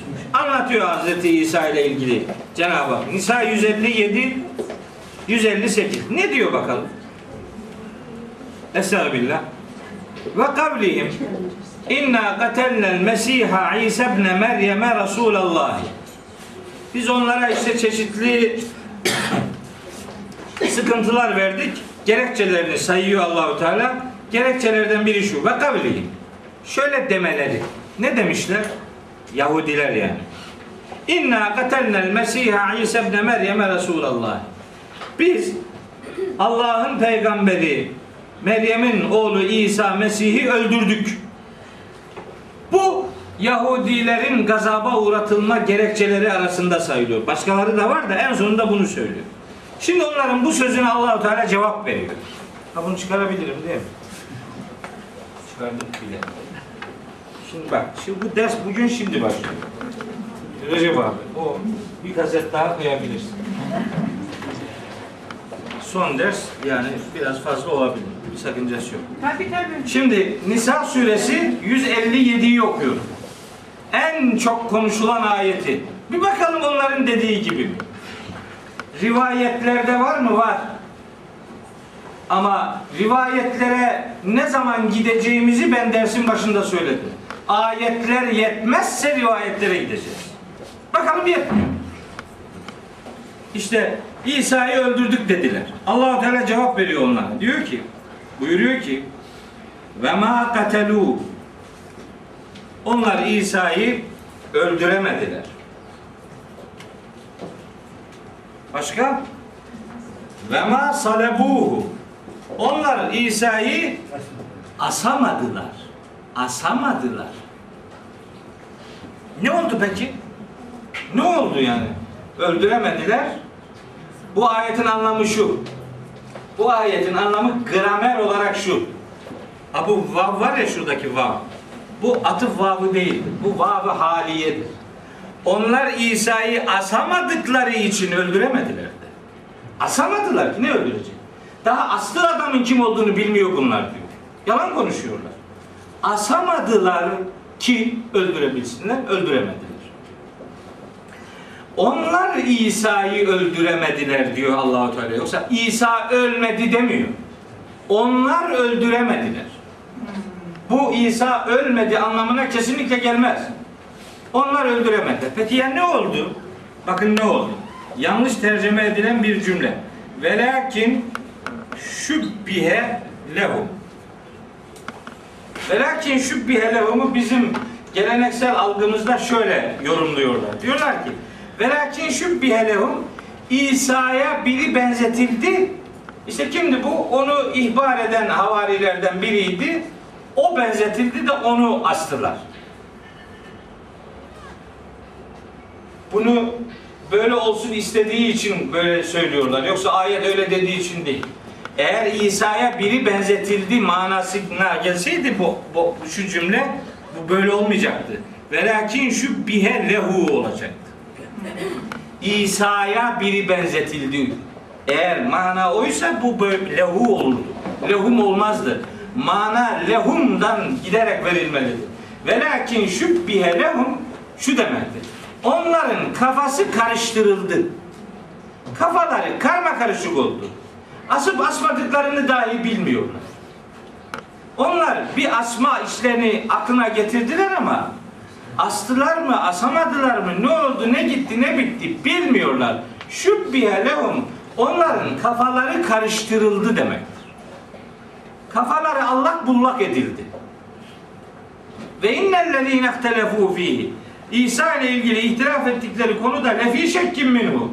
Onu mu astık, acaba asmadık mı? Bu konuda derin ihtilafta kaldılar. Ma lehum bihi min ilmin. Onların İsa'yı asma ile ilgili hiçbir bilgileri yok. İllettiba'a zanni. Sadece bir zannın peşinden koşmaktan başka. Zan, öyle zannettiler ya. Hepsi bu. Bugünkü gibi kamera kayıtları yok ki. Kimin ne yaptığı belli değil ki. Koca bir devlet onu asmak istiyor. Asamadık da diyemiyor. Astık asmadık böyle bir işte furya, kargaşa ortamı oluşturuldu ve Hz. İsa'yı son ayetin sonunda diyor ki Yüce Allah ve ma kateluhu yakina onlar yakini olarak kesin bilgiyle tamam İsa'yı öldürdük diye bir öldürme gerçekleştiremediler. Şimdi bu ayet 157. ayet İsrailoğullarını yani Yahudilerin Hz. İsa'yı çarmıha gerip öldüremediğini anlatıyor. 157. ayet. Nisa 157. Peki ne oldu İsa'ya? Onlar öldüremediler de ne oldu peki? 158. Bel. Ha, şimdi bu edat var ya. Bel. Aksine onlar öldüremediler. Onların bu konudaki iddiaların hiçbiri doğru değil demek. Onlar İsa'ya hiçbir şey yapamadı. Ya ne oldu peki? Rafa'ahullahu ileyhi. Allah onu yani İsa'yı yükseltti. Nereye yükseltti? İleyhi kendisine yükseltti. Allah'a yükseltti. Şimdi bizim tefsircilerin bir kısmı diyor göğe yükseltti. Nasıl göğe? Orada gök diye bir şey yok. O ayetlerde gök yok. Gök olsaydı o gök kelimesine ait zamir hu olmaz. Ha olur. Ben refa'ahullahu ileyha olurdu. Gök olsaydı. Biz Kur'an'a anlam enjekte edemeyiz. Kendi kararımızı Kur'an'a onaylatmak durumunda değiliz. Biz Kur'an'ın dediğine inanırız. Ona inanç empoze edemeyiz. Öyle bir hakkımız yok.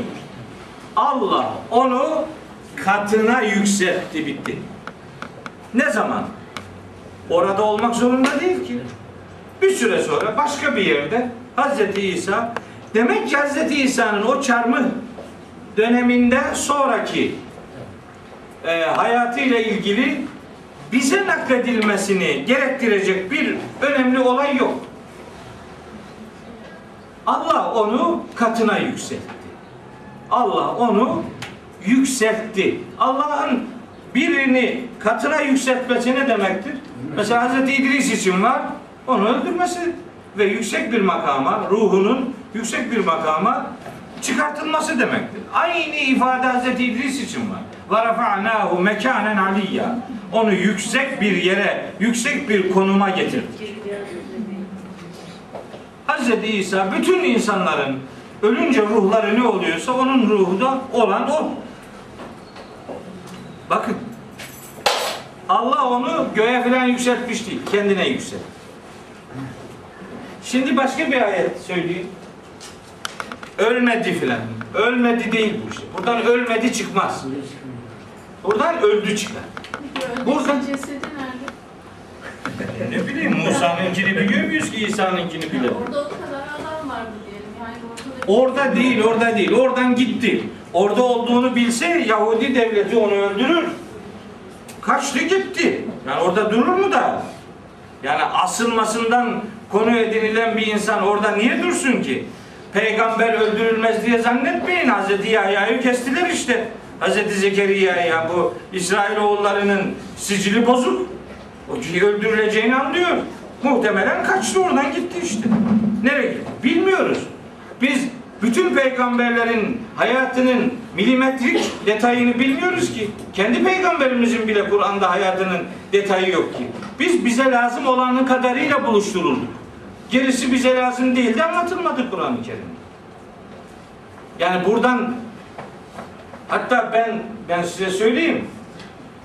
Biraz uçuk gelecek size ama gelsin. Ben şu ayette Rahat suresinin 38. ayeti var. Ben şimdi o ayeti okuyun, okuyunca ayeti okumamış gibi geçiştirir mi?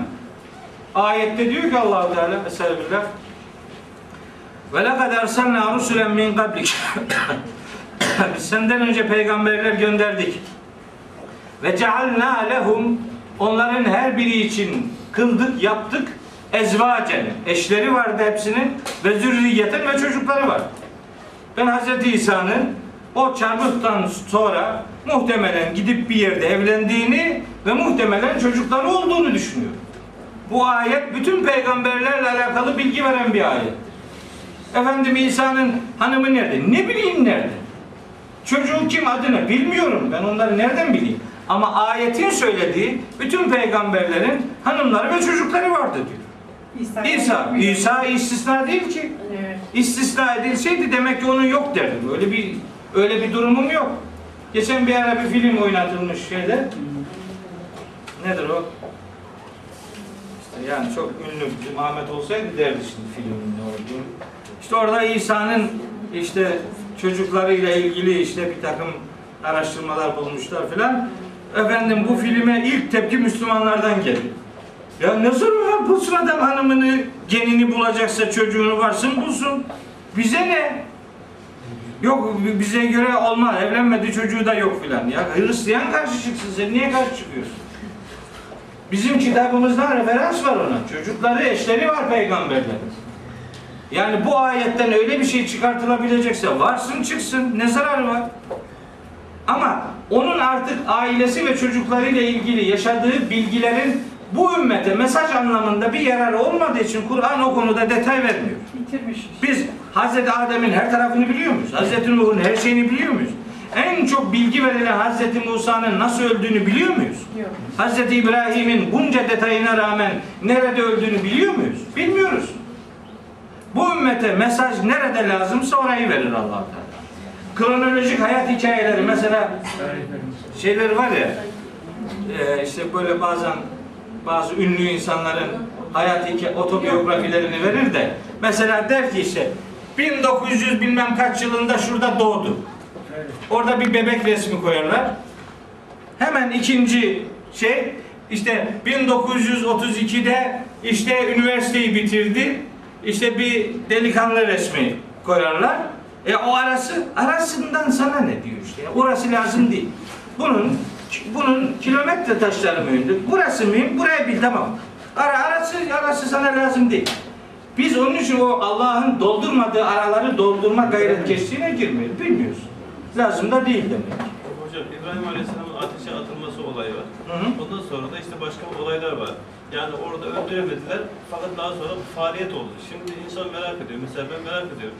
Yani tamam öldüremediler ama ölmediyse peygamberliğe devam etmesi lazım. Tabii. Öldüğüne devam etmesi lazım. Onunla ilgili hiçbir ipucu yok. Yok. Yok. Yok işte. Ben orayı dolduramam yani. Yok. Ha ben burayı dolduramadığım gibi o sağdır göklerdedir diyen adamlar doldurduğunu sanmasınlar. O zaman orada kime peygamberlik yapıyor sorusunu sorar. O hiç dolduramaz. Benim çıkış noktam şu. Sonrasıyla alakalı bu ümmete lazım bir bilgi yok orada. Onun için ver. Hz. Meryem'in hamileliğinin başını verdi, doğumu verdi ama 9 ay vermedi. Yok muydu hiç çektiği çile o arada? Vardı. Ama mesaj olarak bu ümmete lazım değildi zikretmedi. Yani bunun böyle kronolojik verildiğini düşünüyorum. Gerekli olanları. Yani bu burası lazım. Arasını nasıl dolduracağız? Yani onu her şeyi biz yapamayız. Ne bileyim onu da bir başkası doldursun. Biz yapılamıyorsa. Bunlar bir ümmette geldi geçti defalarca zikrediliyor. Yani, yani geçti bitti. Yani ümmetti onlar. Ben Hz. İsa'nın 10 kişiyle gittiğine falan inanamam ya. Hoca peygamber 10 kişiyi mi anca ikna etti de o 11 kişi biri de hain çıktı. İşte geri kalan geri kalan hiçbir şey yapmadan gitti adam ya. Yok zannetmiyorum ama delilim yok. Bir şey diyemem yani. Kendim istediğim için bir şey üretemem. Şimdi bir ayet daha okumak istiyorum size. Hz. İsa ile alakalı. Hani refa'ahullahu dedi ya. Allah onu yükseltti ileyhi katına. Nisa 158'de. Ali İmran suresi 55. ayet var. Hazreti İsa ile alakalı. Orada diyor ki Yüce Allah Estağfirullah. İz Allahu. Hani Allahu Teala demişti ki Ya İsa, ey İsa inni müteveffi müteveffike ve rafi'uke ileyye. Devam ediyor. Ve mutahhiruke minellezine keferu. Ve ca'ilullezine tebauke tebauke ila yevmil kıyame Yazın öyle güzel değil Ahmetciğim sen. Bu kaleme iyi yazılmıyor. Öbürü de yazamıyor. İz kâlallahu hani Allah demişti ki il vezkür demek demiştim. Ya İsa ey İsa ey İsa ne zaman dedi bunu? Muhtemeldir ki şu ifadenin söylenme zamanı muhtemeldir ki o Nisa 157 158'in yaşandığı dönem. Muhtemelen oraydı ya da onun hemen öncesi. Allah korkuyor Hazreti İsa. Korkuyor. İnsanlar terör estiriyor Yahudi devleti. Hazreti İsa'yı ortadan kaldırmak için en ağır ifadeleri kullanıyorlar. Geçen hafta söylemiştim onları size. Hazreti İsa ile ilgili. Anasına iftiradan kendi peygamberliğini yalanlamaya varıncaya kadar en ağır sözleri söylüyorlardı Hazreti İsa'ya. Bence Hazreti İsa'yı Cenab-ı Hak öldürmeden önce onu şöyle bilgilendirmişti. Ey İsa, inni ben yani Allahu Teala müteveffike seni ben vefat ettireceğim. Sana başkası zarar veremeyecek demektir. Seni ben vefat ettireceğim ve ve sonra rafi'uke ileyye seni katıma yükselteceğim. Göğe möğe değil, ileyye. İleyhi demiş ya şurada aynı. İleyhi ona, ileyye bana. İkisi de Allah. Allah'a yani bana seni yükselteceğim. Peki Hz. İsa'nın Allah'a yükseltilmesi neden sonra olmuş? Müteveffiden sonra olmuş. Önce vefat, sonra yükseltme. Şimdi Hz. İsa'nın ölmediğini söyleyenler ne diyor biliyor musunuz? Bu ayetlerdeki dizilişte takdim tehir var. Nasıl ne demek yani? Yani aslında bu önceydi de bu sonra. Bak bak bak. Şimdi bu Kur'an'ı tahrif değil mi? Sen şimdi bir şeye inanıyorsun diye o inanç doğrultusunda ayetlerle niye oynuyorsun? Yani bunu dizen yanlış mı dizdi? Kalkar öbür adam da der ki aşağısı da yanlış dizildi. Ne yapacağız? Allah Allah ya. Yani sen Kur'an'a teslim olmak yerine Kur'an'ı teslim almaya çalışıyorsun. Bu olmaz. Bu ayeti şunun için yazdım. Allah onu kendine yükseltti. Ne zaman? Müteveffike. Seni vefat ettirdikten sonra. Bitti. Ve onu yüreklendiriyor. Diyor ki ve mutahhiruke minellezine keferu. Seni böylece kafirlerden arındırmış olacağım ve senin peşine gelenleri de mahşere kadar kafirlerden üstün tutacağım. Yani Hz. İsa'ya sadakatle o gün sahip çıkan onun peşinden gidenler mahşere kadar kafirlerden üstündür. Evet üstündür tabii ki. Bir peygamberin izinden hakikatle giden adam o peygamberi inkar edene göre elbette üstündür. Verdi mi cevabı Allah? Verdi. Nasıl? Ap açık verdi. Bir ayet daha okuyorum şimdi. Şimdi okuyacağım ayeti ön yargısız bir dinleyin. Bir bakın. Bir bakın bu ayetten ne çıkar yani. Bakalım başka bir şey sormaya gerek var mı? Maide 116 117. Maide 116 117. Hazreti İsa'ya yüce yüce Allah şöyle buyuruyor. Uzun iki ayet. Hepsini yazmayacağım. Önce bir kısmını okuyayım. Lazım olan kısmı yazacağım. Ve iz Allahu ya İsa. Ya İsa ibn Meryem. Hani Allah demişti ki ey Meryem oğlu İsa. E ente kulte linnâsi. Sen insanlara şöyle mi demiştin? Allahu Teala mahşerde Hazreti İsa'yı sorgulayacak. Mahşerde sorgulayacak. Diyecek ki sen insanlara şöyle mi demiştin? E ente kulte linnâsi. İnsanlara şöyle mi dedin? İttehidûni ve ümmiye ilâheyni min dûnillah. Beni ve anamı Allah'ın peşi sıra iki ilah edinin. Öyle mi dedin sen insanlara? Hani teslis var ya üçlü Allah inancı. Onu sorguluyor. Bütün Hristiyanların mahşerde dinlediği bir esnada. Sen mi böyle dedin bunlara? Cevap veriyor Hazreti İsa. Kale, Sübhanek. Şanın ne yücedir, seni eksikliklerden tenzih ederim. Ma yekunu li en ekule ma leyse li bihakkı. Ben benim için uygun olmayan bir sözü nasıl söylerim? Ben kim? İlah olmak kim? Ben bunu nasıl söylerim? İn kuntu kultuhu fakat alimte. Yani zaten ben böyle bir şey söyleseydim sen onu bilirdin. Te'alemu ma fi nefsi ve la a'lemu ma fi nefsi. Ya Rabbi sen bende olan her şeyi biliyorsun. Ben sende olanları bilmiyorum. İnneke ente allamul guyub. Sen gayıpları en iyi bilen sensin.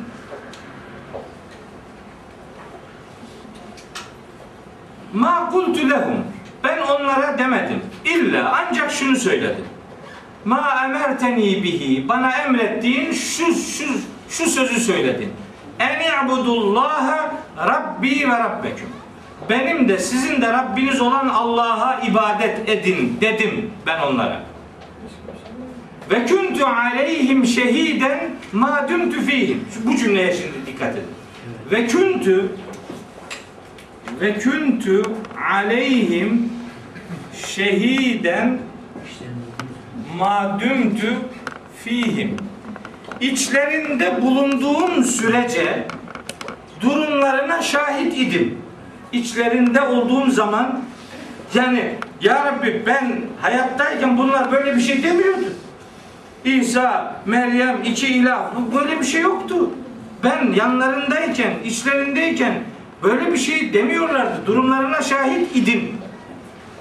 Felemma ne zaman ki teveffeyteni ne zaman ki sen beni vefat ettirdin künte enter rakibe aleyhim artık onların gözetleyicisi sen oldun ya.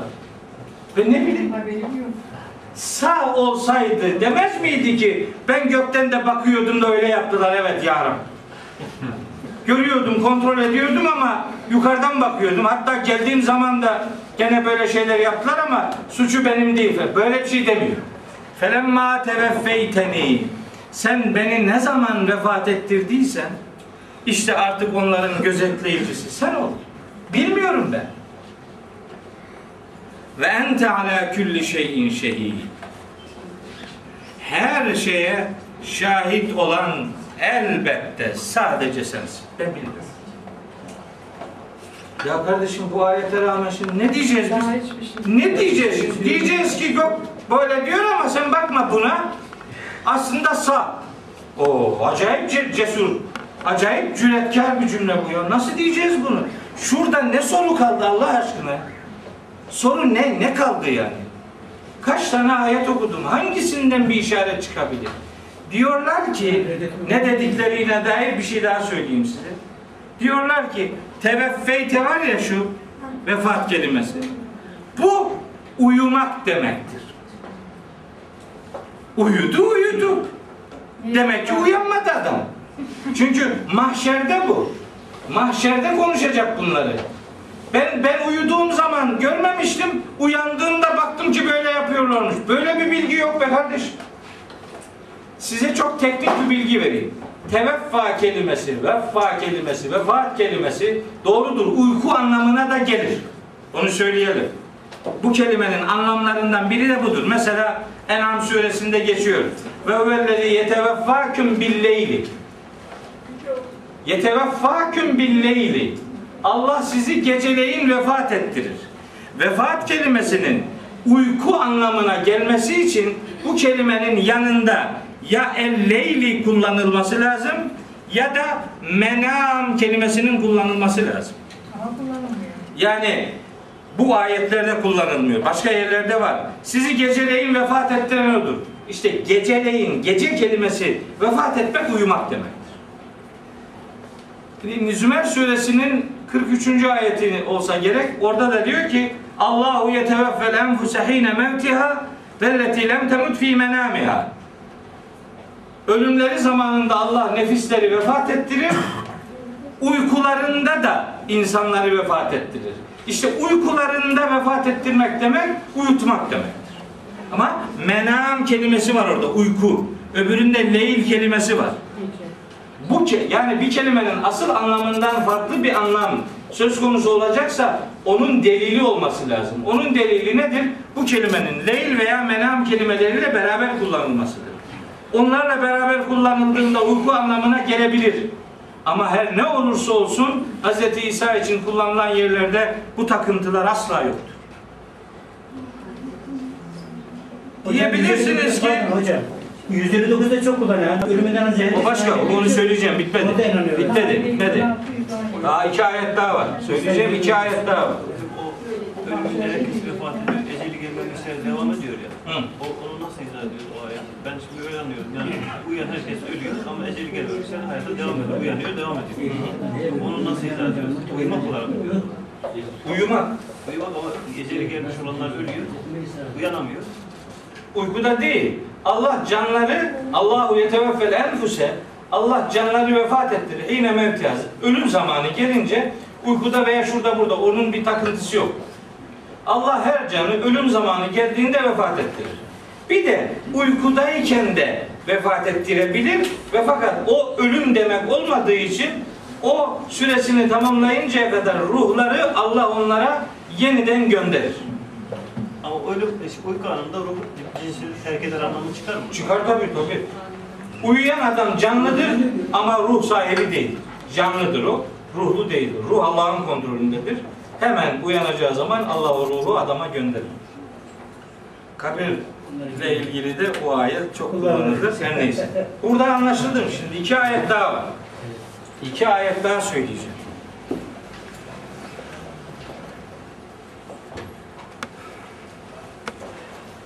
Adam diyor bana ki sen bu ayetleri biliyorsun ama sen gene de bu ayetlere bakma. Başka ayet, başka rivayetlere bak. Yok yapamayacağım kusura bakma. Nisa suresinin bir de 159. ayeti var. Ha, bu da çok önemli bir ayet. Bir tane daha kaldı o da Zuhruf 61. İki ayet daha söyleyip bitireceğim. Zaten iki saat oldu. Şimdi diyor ki Nisa 159'da ve in min ehlil kitabi ehli kitaptan hiç kimse yoktur ki illa le yu'minenne bihi kable mevtihi ehli kitaptan hiç kimse yoktur ki ölümünden önce ona inanıyor olmasın. Ha. Bunu şimdi kim ölümü, kimin ölümünden söz ediyor? Mevtihi'deki hu zamiri var şimdi burada. Bu nereye gidiyor? Diyorlar ki bu İsa'ya gidiyor. İsa'ya gidiyor. Yani bir adam adına ehli kitap denebilmesi için mutlaka ölmeden önce İsa'ya inanmış olması lazım. Böyle yorumluyorlar. Bu doğru değil. Bir adamın ehli kitap olması için İsa'ya inanması yetmez. Musa'ya da inanacak. İsrailoğullarının bütün peygamberlerine inanacak. Ehli kitap tabiri özellikle Yahudiler için kullanılır, kısmen Hristiyanlar için kullanılır. Bu sakat bir bakıştır. Ölümünden önce ifadesindeki ölüm kelimesi kendi ölen adam yani ölen kişinin kendisi bir adam ehli kitap adını almak istiyorsa ölmeden önce İsa'ya inansın. Ölmeden önce. Yani o o mesaja o İsa'nın getirdiği İsa özelinde İsa'ya diğer peygamberlere bakıldığı zaman bütün peygamberlere inan inanır ehli kitap adını alır. Ehli kitap adını alır ama bu onun kurtulması anlamına gelmez. Bu ayet bir kurtuluş reçetesi vermiyor. Bu ayetin devamı ne diyor biliyor musunuz? Amelinde yaşayacak. Ve yevmel kıyameti yekûnu aleyhim şehîdâ. Bunu ölmeden, ölüm anında İsa'nın peygamber olduğuna inanmak adamı kurtarmaz. Ölüm anında iman Firavun'u kurtardı mı ki öbürünü kurtarsın? Ölürken iman etmek adamı kurtarmaz. Orada ayetin sonunda diyor ki böyle bir durum olur ama zannetmeyin ki kurtulmuş olacaksınız. Ve yevmel kıyameti yekûnu aleyhim şehîdâ. Kıyamet günü İsa böyle adamların aleyhinde şahitlik yapacaktır. Bunun İsa'nın ölmediğiyle ne alakası var? Ayetin yarısını okumuyor aşağısını. Buradaki imanın ne anlama geldiğini merak etmiyor. Bir zamiri istediği yere götürüyor. E ondan sonra hep iddiasını ispat için böyle uğraşıyor. Hadi bir de ben soru sorayım bununla ilgili. Şu gün yaşayan İsa'ya inananlar kurtulacak dersek itibar eder misin buna? Bugünkü Hristiyanlar cennete gidecek diyeyim. İsa'ya inanıyor adam. Kabul edecek misin bunu? Yok. Onu da kabul etmez. O zaman bu ayeti anlamıyorsun. Bu ayetin derdi başka. Bu ayet aslında ölüm anındaki bir imanın adamı kurtarmayacağını ifade eder. Ve ölende ölümün söz konusu edilen kişi İsa'nın İsa değil, adamın kendisidir. Bir ayet daha var. O ayet Zuhruf 61. ayet. Şimdi bakın en önemli ayet bu. En çok delil sanılan ayet bu. Zuhruf 61. Orada diyor ki Allah Teala Estağfirullah. Ve innehu le'ilmun lis-saati fela temterunne biha ve tebi'uni hada sıratun müstakim Şimdi tercüme edelim.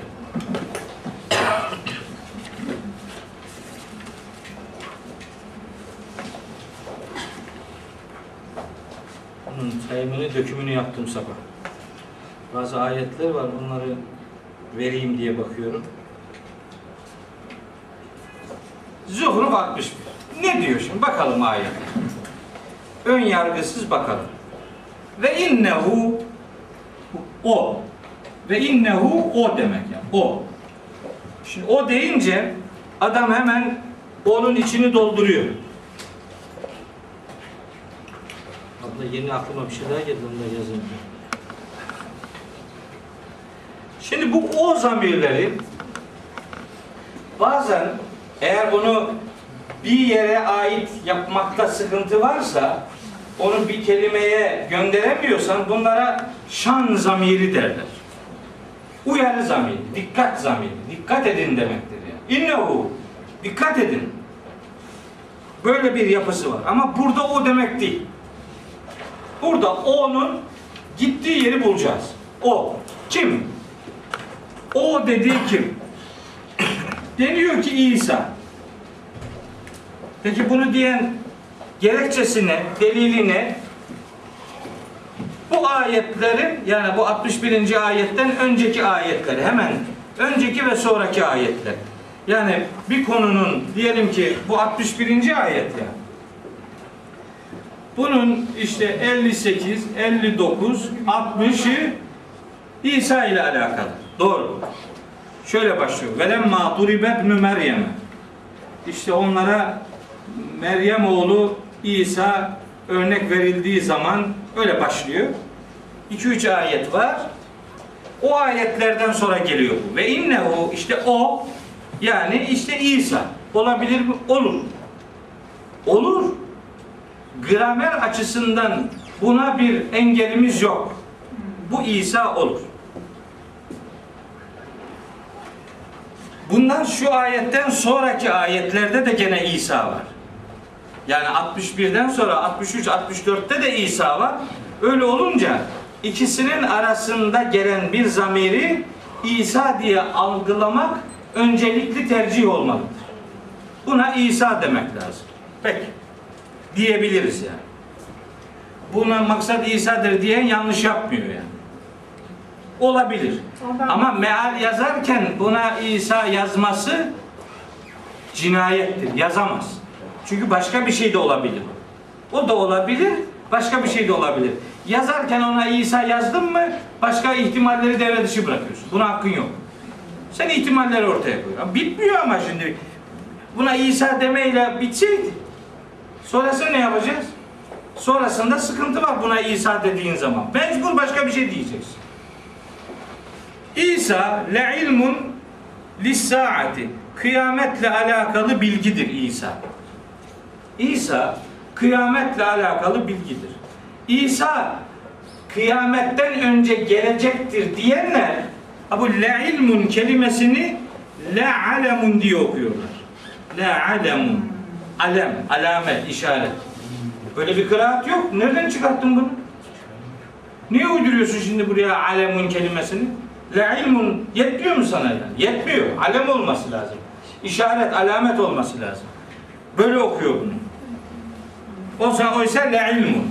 Hazreti İsa kıyamet için bir bilgidir. Olur mu? Olur. Ne sakıncası var? Hazreti İsa Hazreti İsa kendisinden sonra bir peygamber geleceğini müjdelemiş ve artık risaletin bittiği bilgisini vermiştir. İsa'nın gelmesi İsa'nın gelecek olması değil. İsa'nın gelmesi kıyamet için bir bilgidir. Geldi. İşte onun e, peygamber olarak görevlendirilmesi kıyamet için bilgidir. Doğrudur bu. Evet aynen öyledir. İsa kıyamet için bilgidir. Ama kıyametten önce geleceğine dair bilgidir dediğin zaman o zaman bu ayetin düşünün ki Mekke'de indi bu sure. Mekkeliler için anlamı nedir? Mekkeli bir adam İsa'nın kıyametten önce gelmesiyle ilgili nasıl bir tutumu olabilir? Bu ayetin ona diyecek neyi olabilir? Geleceği haber verilen birinin gelmediği ve gelmeyeceği bilinen bir adam grubu için mesajı ne olabilir? Ayetin devamı bu bu ihtimalleri devre dışı bırakıyor. Ben kabul edenler böyle kabul ediyorlar diyerek önce oradan başlıyorum ama ben bunları kabul etmiyorum. Şimdi bakın ve innehu innehu'daki o zamiri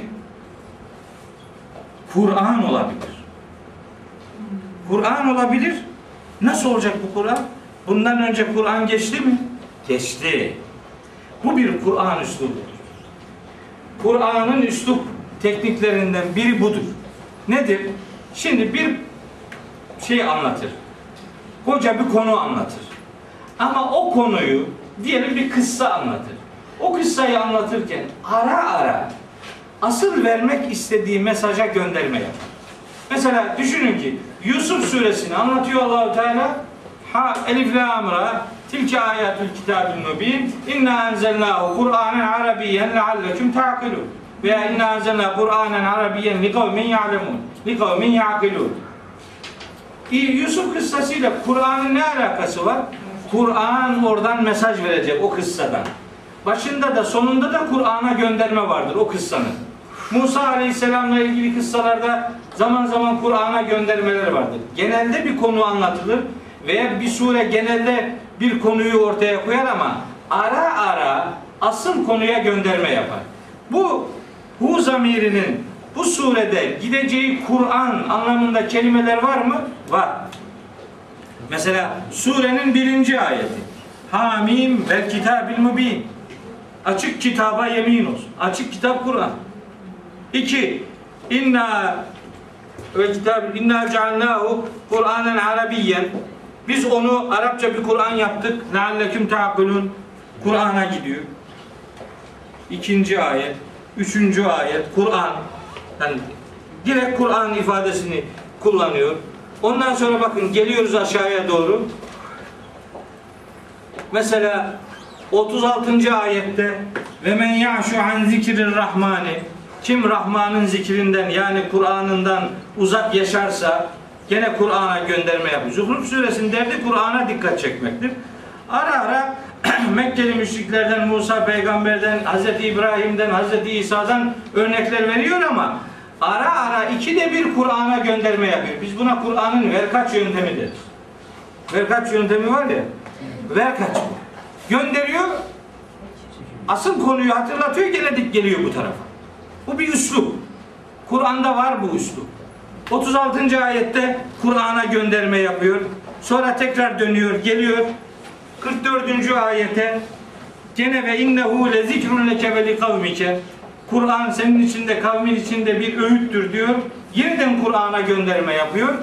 Geliyor 61. ayete yeniden Kur'an'a gönderme yapıyor. Ve innehu Kur'an o Kur'an la ilmun lissaat. Kıyamet için bilgidir. Kur'an'ın kıyamet için bilgi olmasında bir sakınca var mı? Yok. Yok. Gerçeğin ta kendisi. Peki buna Kur'an dediğimiz zaman bundan sonrası ile ilgili bir sorunumuz var mı? Buna İsa dediğimiz zaman sorunumuz var. Nedir? Bakın. Kıyamet için bir bilgidir İsa. Fakat fela temkerunne biha. Sakın ha ondan şüphe etmeyin. Sakın ha ondan dedikleri ha zamirine ne diyorlar biliyor musunuz? İsa'nın gelişinden şüphe etmeyin. Hmm. Allah Allah Subhanallah. Bunu nasıl yaparsın ya? Bu İsa olsaydı felatem terunne bihi olurdu bu ya. Bu Kur'an bu. Biha demek kıyametin gelişinden şüpheniz olmasın demektir. İsa'nın gelişiyle alakalı değil. Ne gelmesi be kardeşim? İsa'nın gelişiyle ilgili olsaydı felatem derunne bihi olurdu. Dahası eğer maksat İsa'nın gelişi olsaydı şu ve innehu var ya ve innehu bu şöyle olacaktı.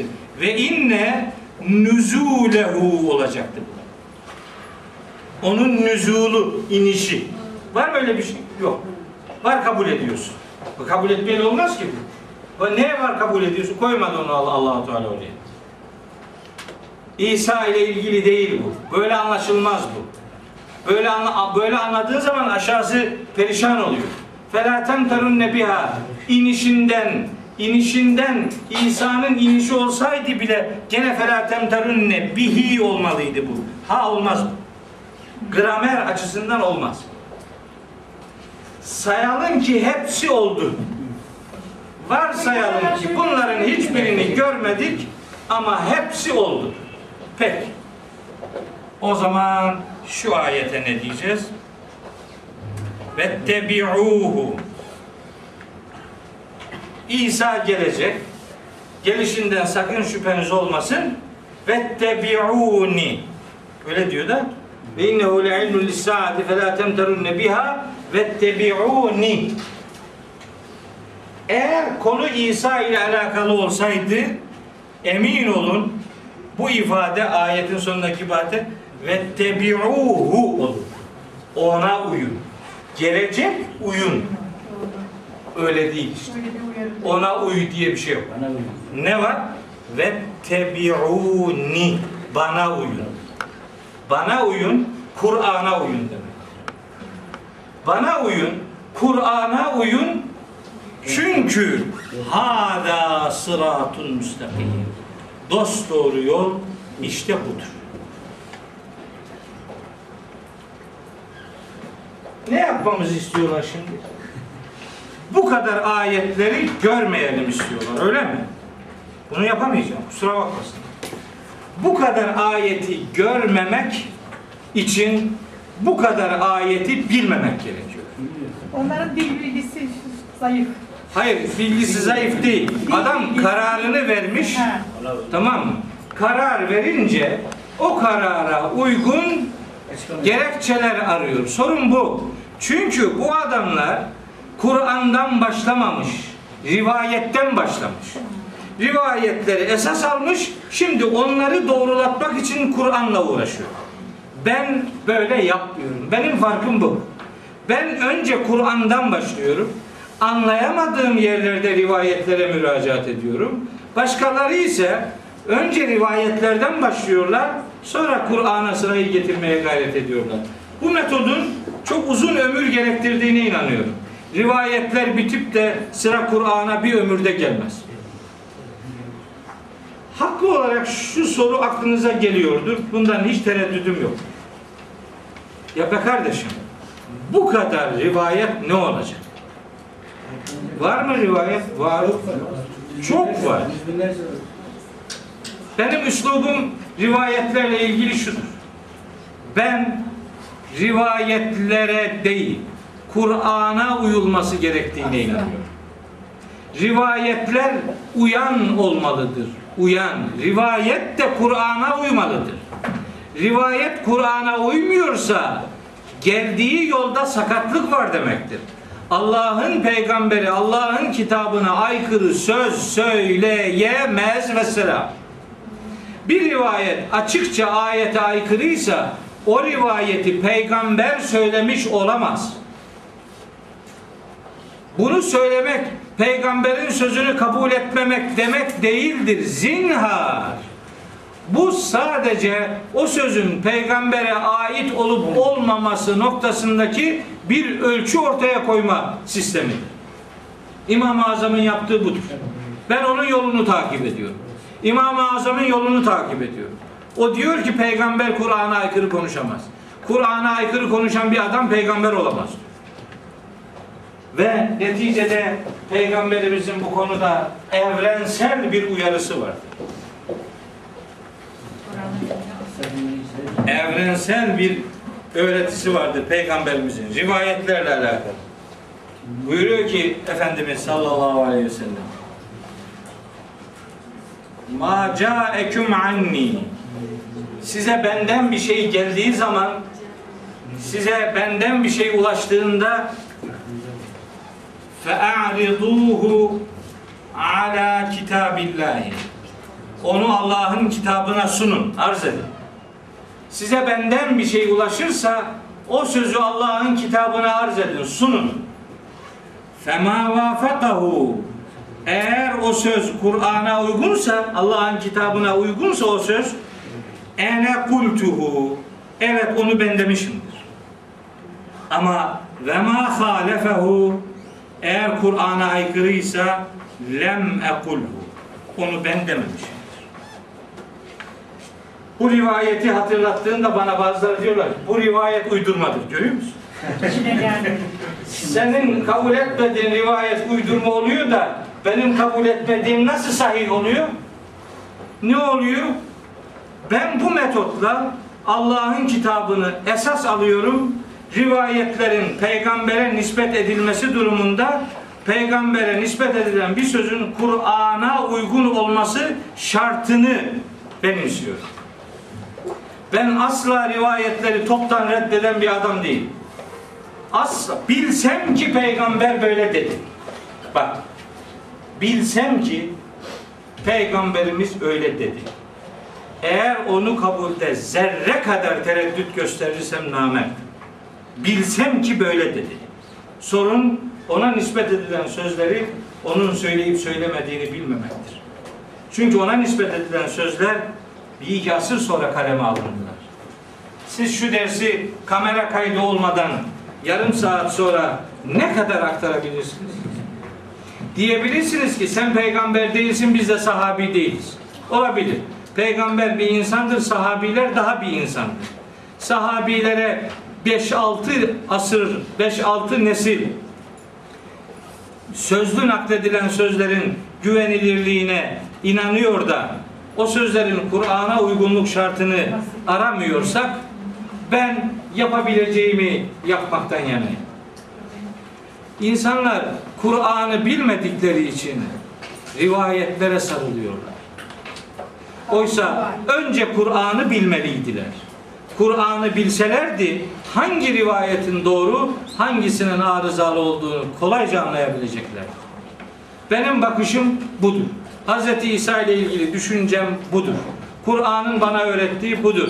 Rivayetlerin hepsinin güvenilir olmadığını asla söylemiyorum. Nitekim bazı İslam alimleri o rivayetlerle ilgili bunlardan maksadın Hz. İsa'nın gelmesi değil, Hz. İsa'nın temsil ettiği salim düşüncenin, akli selimin dünyayı kaplaması anlamında yorumlamışlardır. Eğer yanlış bilmiyorsam Bediüzzaman'ın da kanaatinin bu olduğu sözleri kulağımıza geliyor. Ben o rivayetlerin tevil edilebileceğine inanıyorum.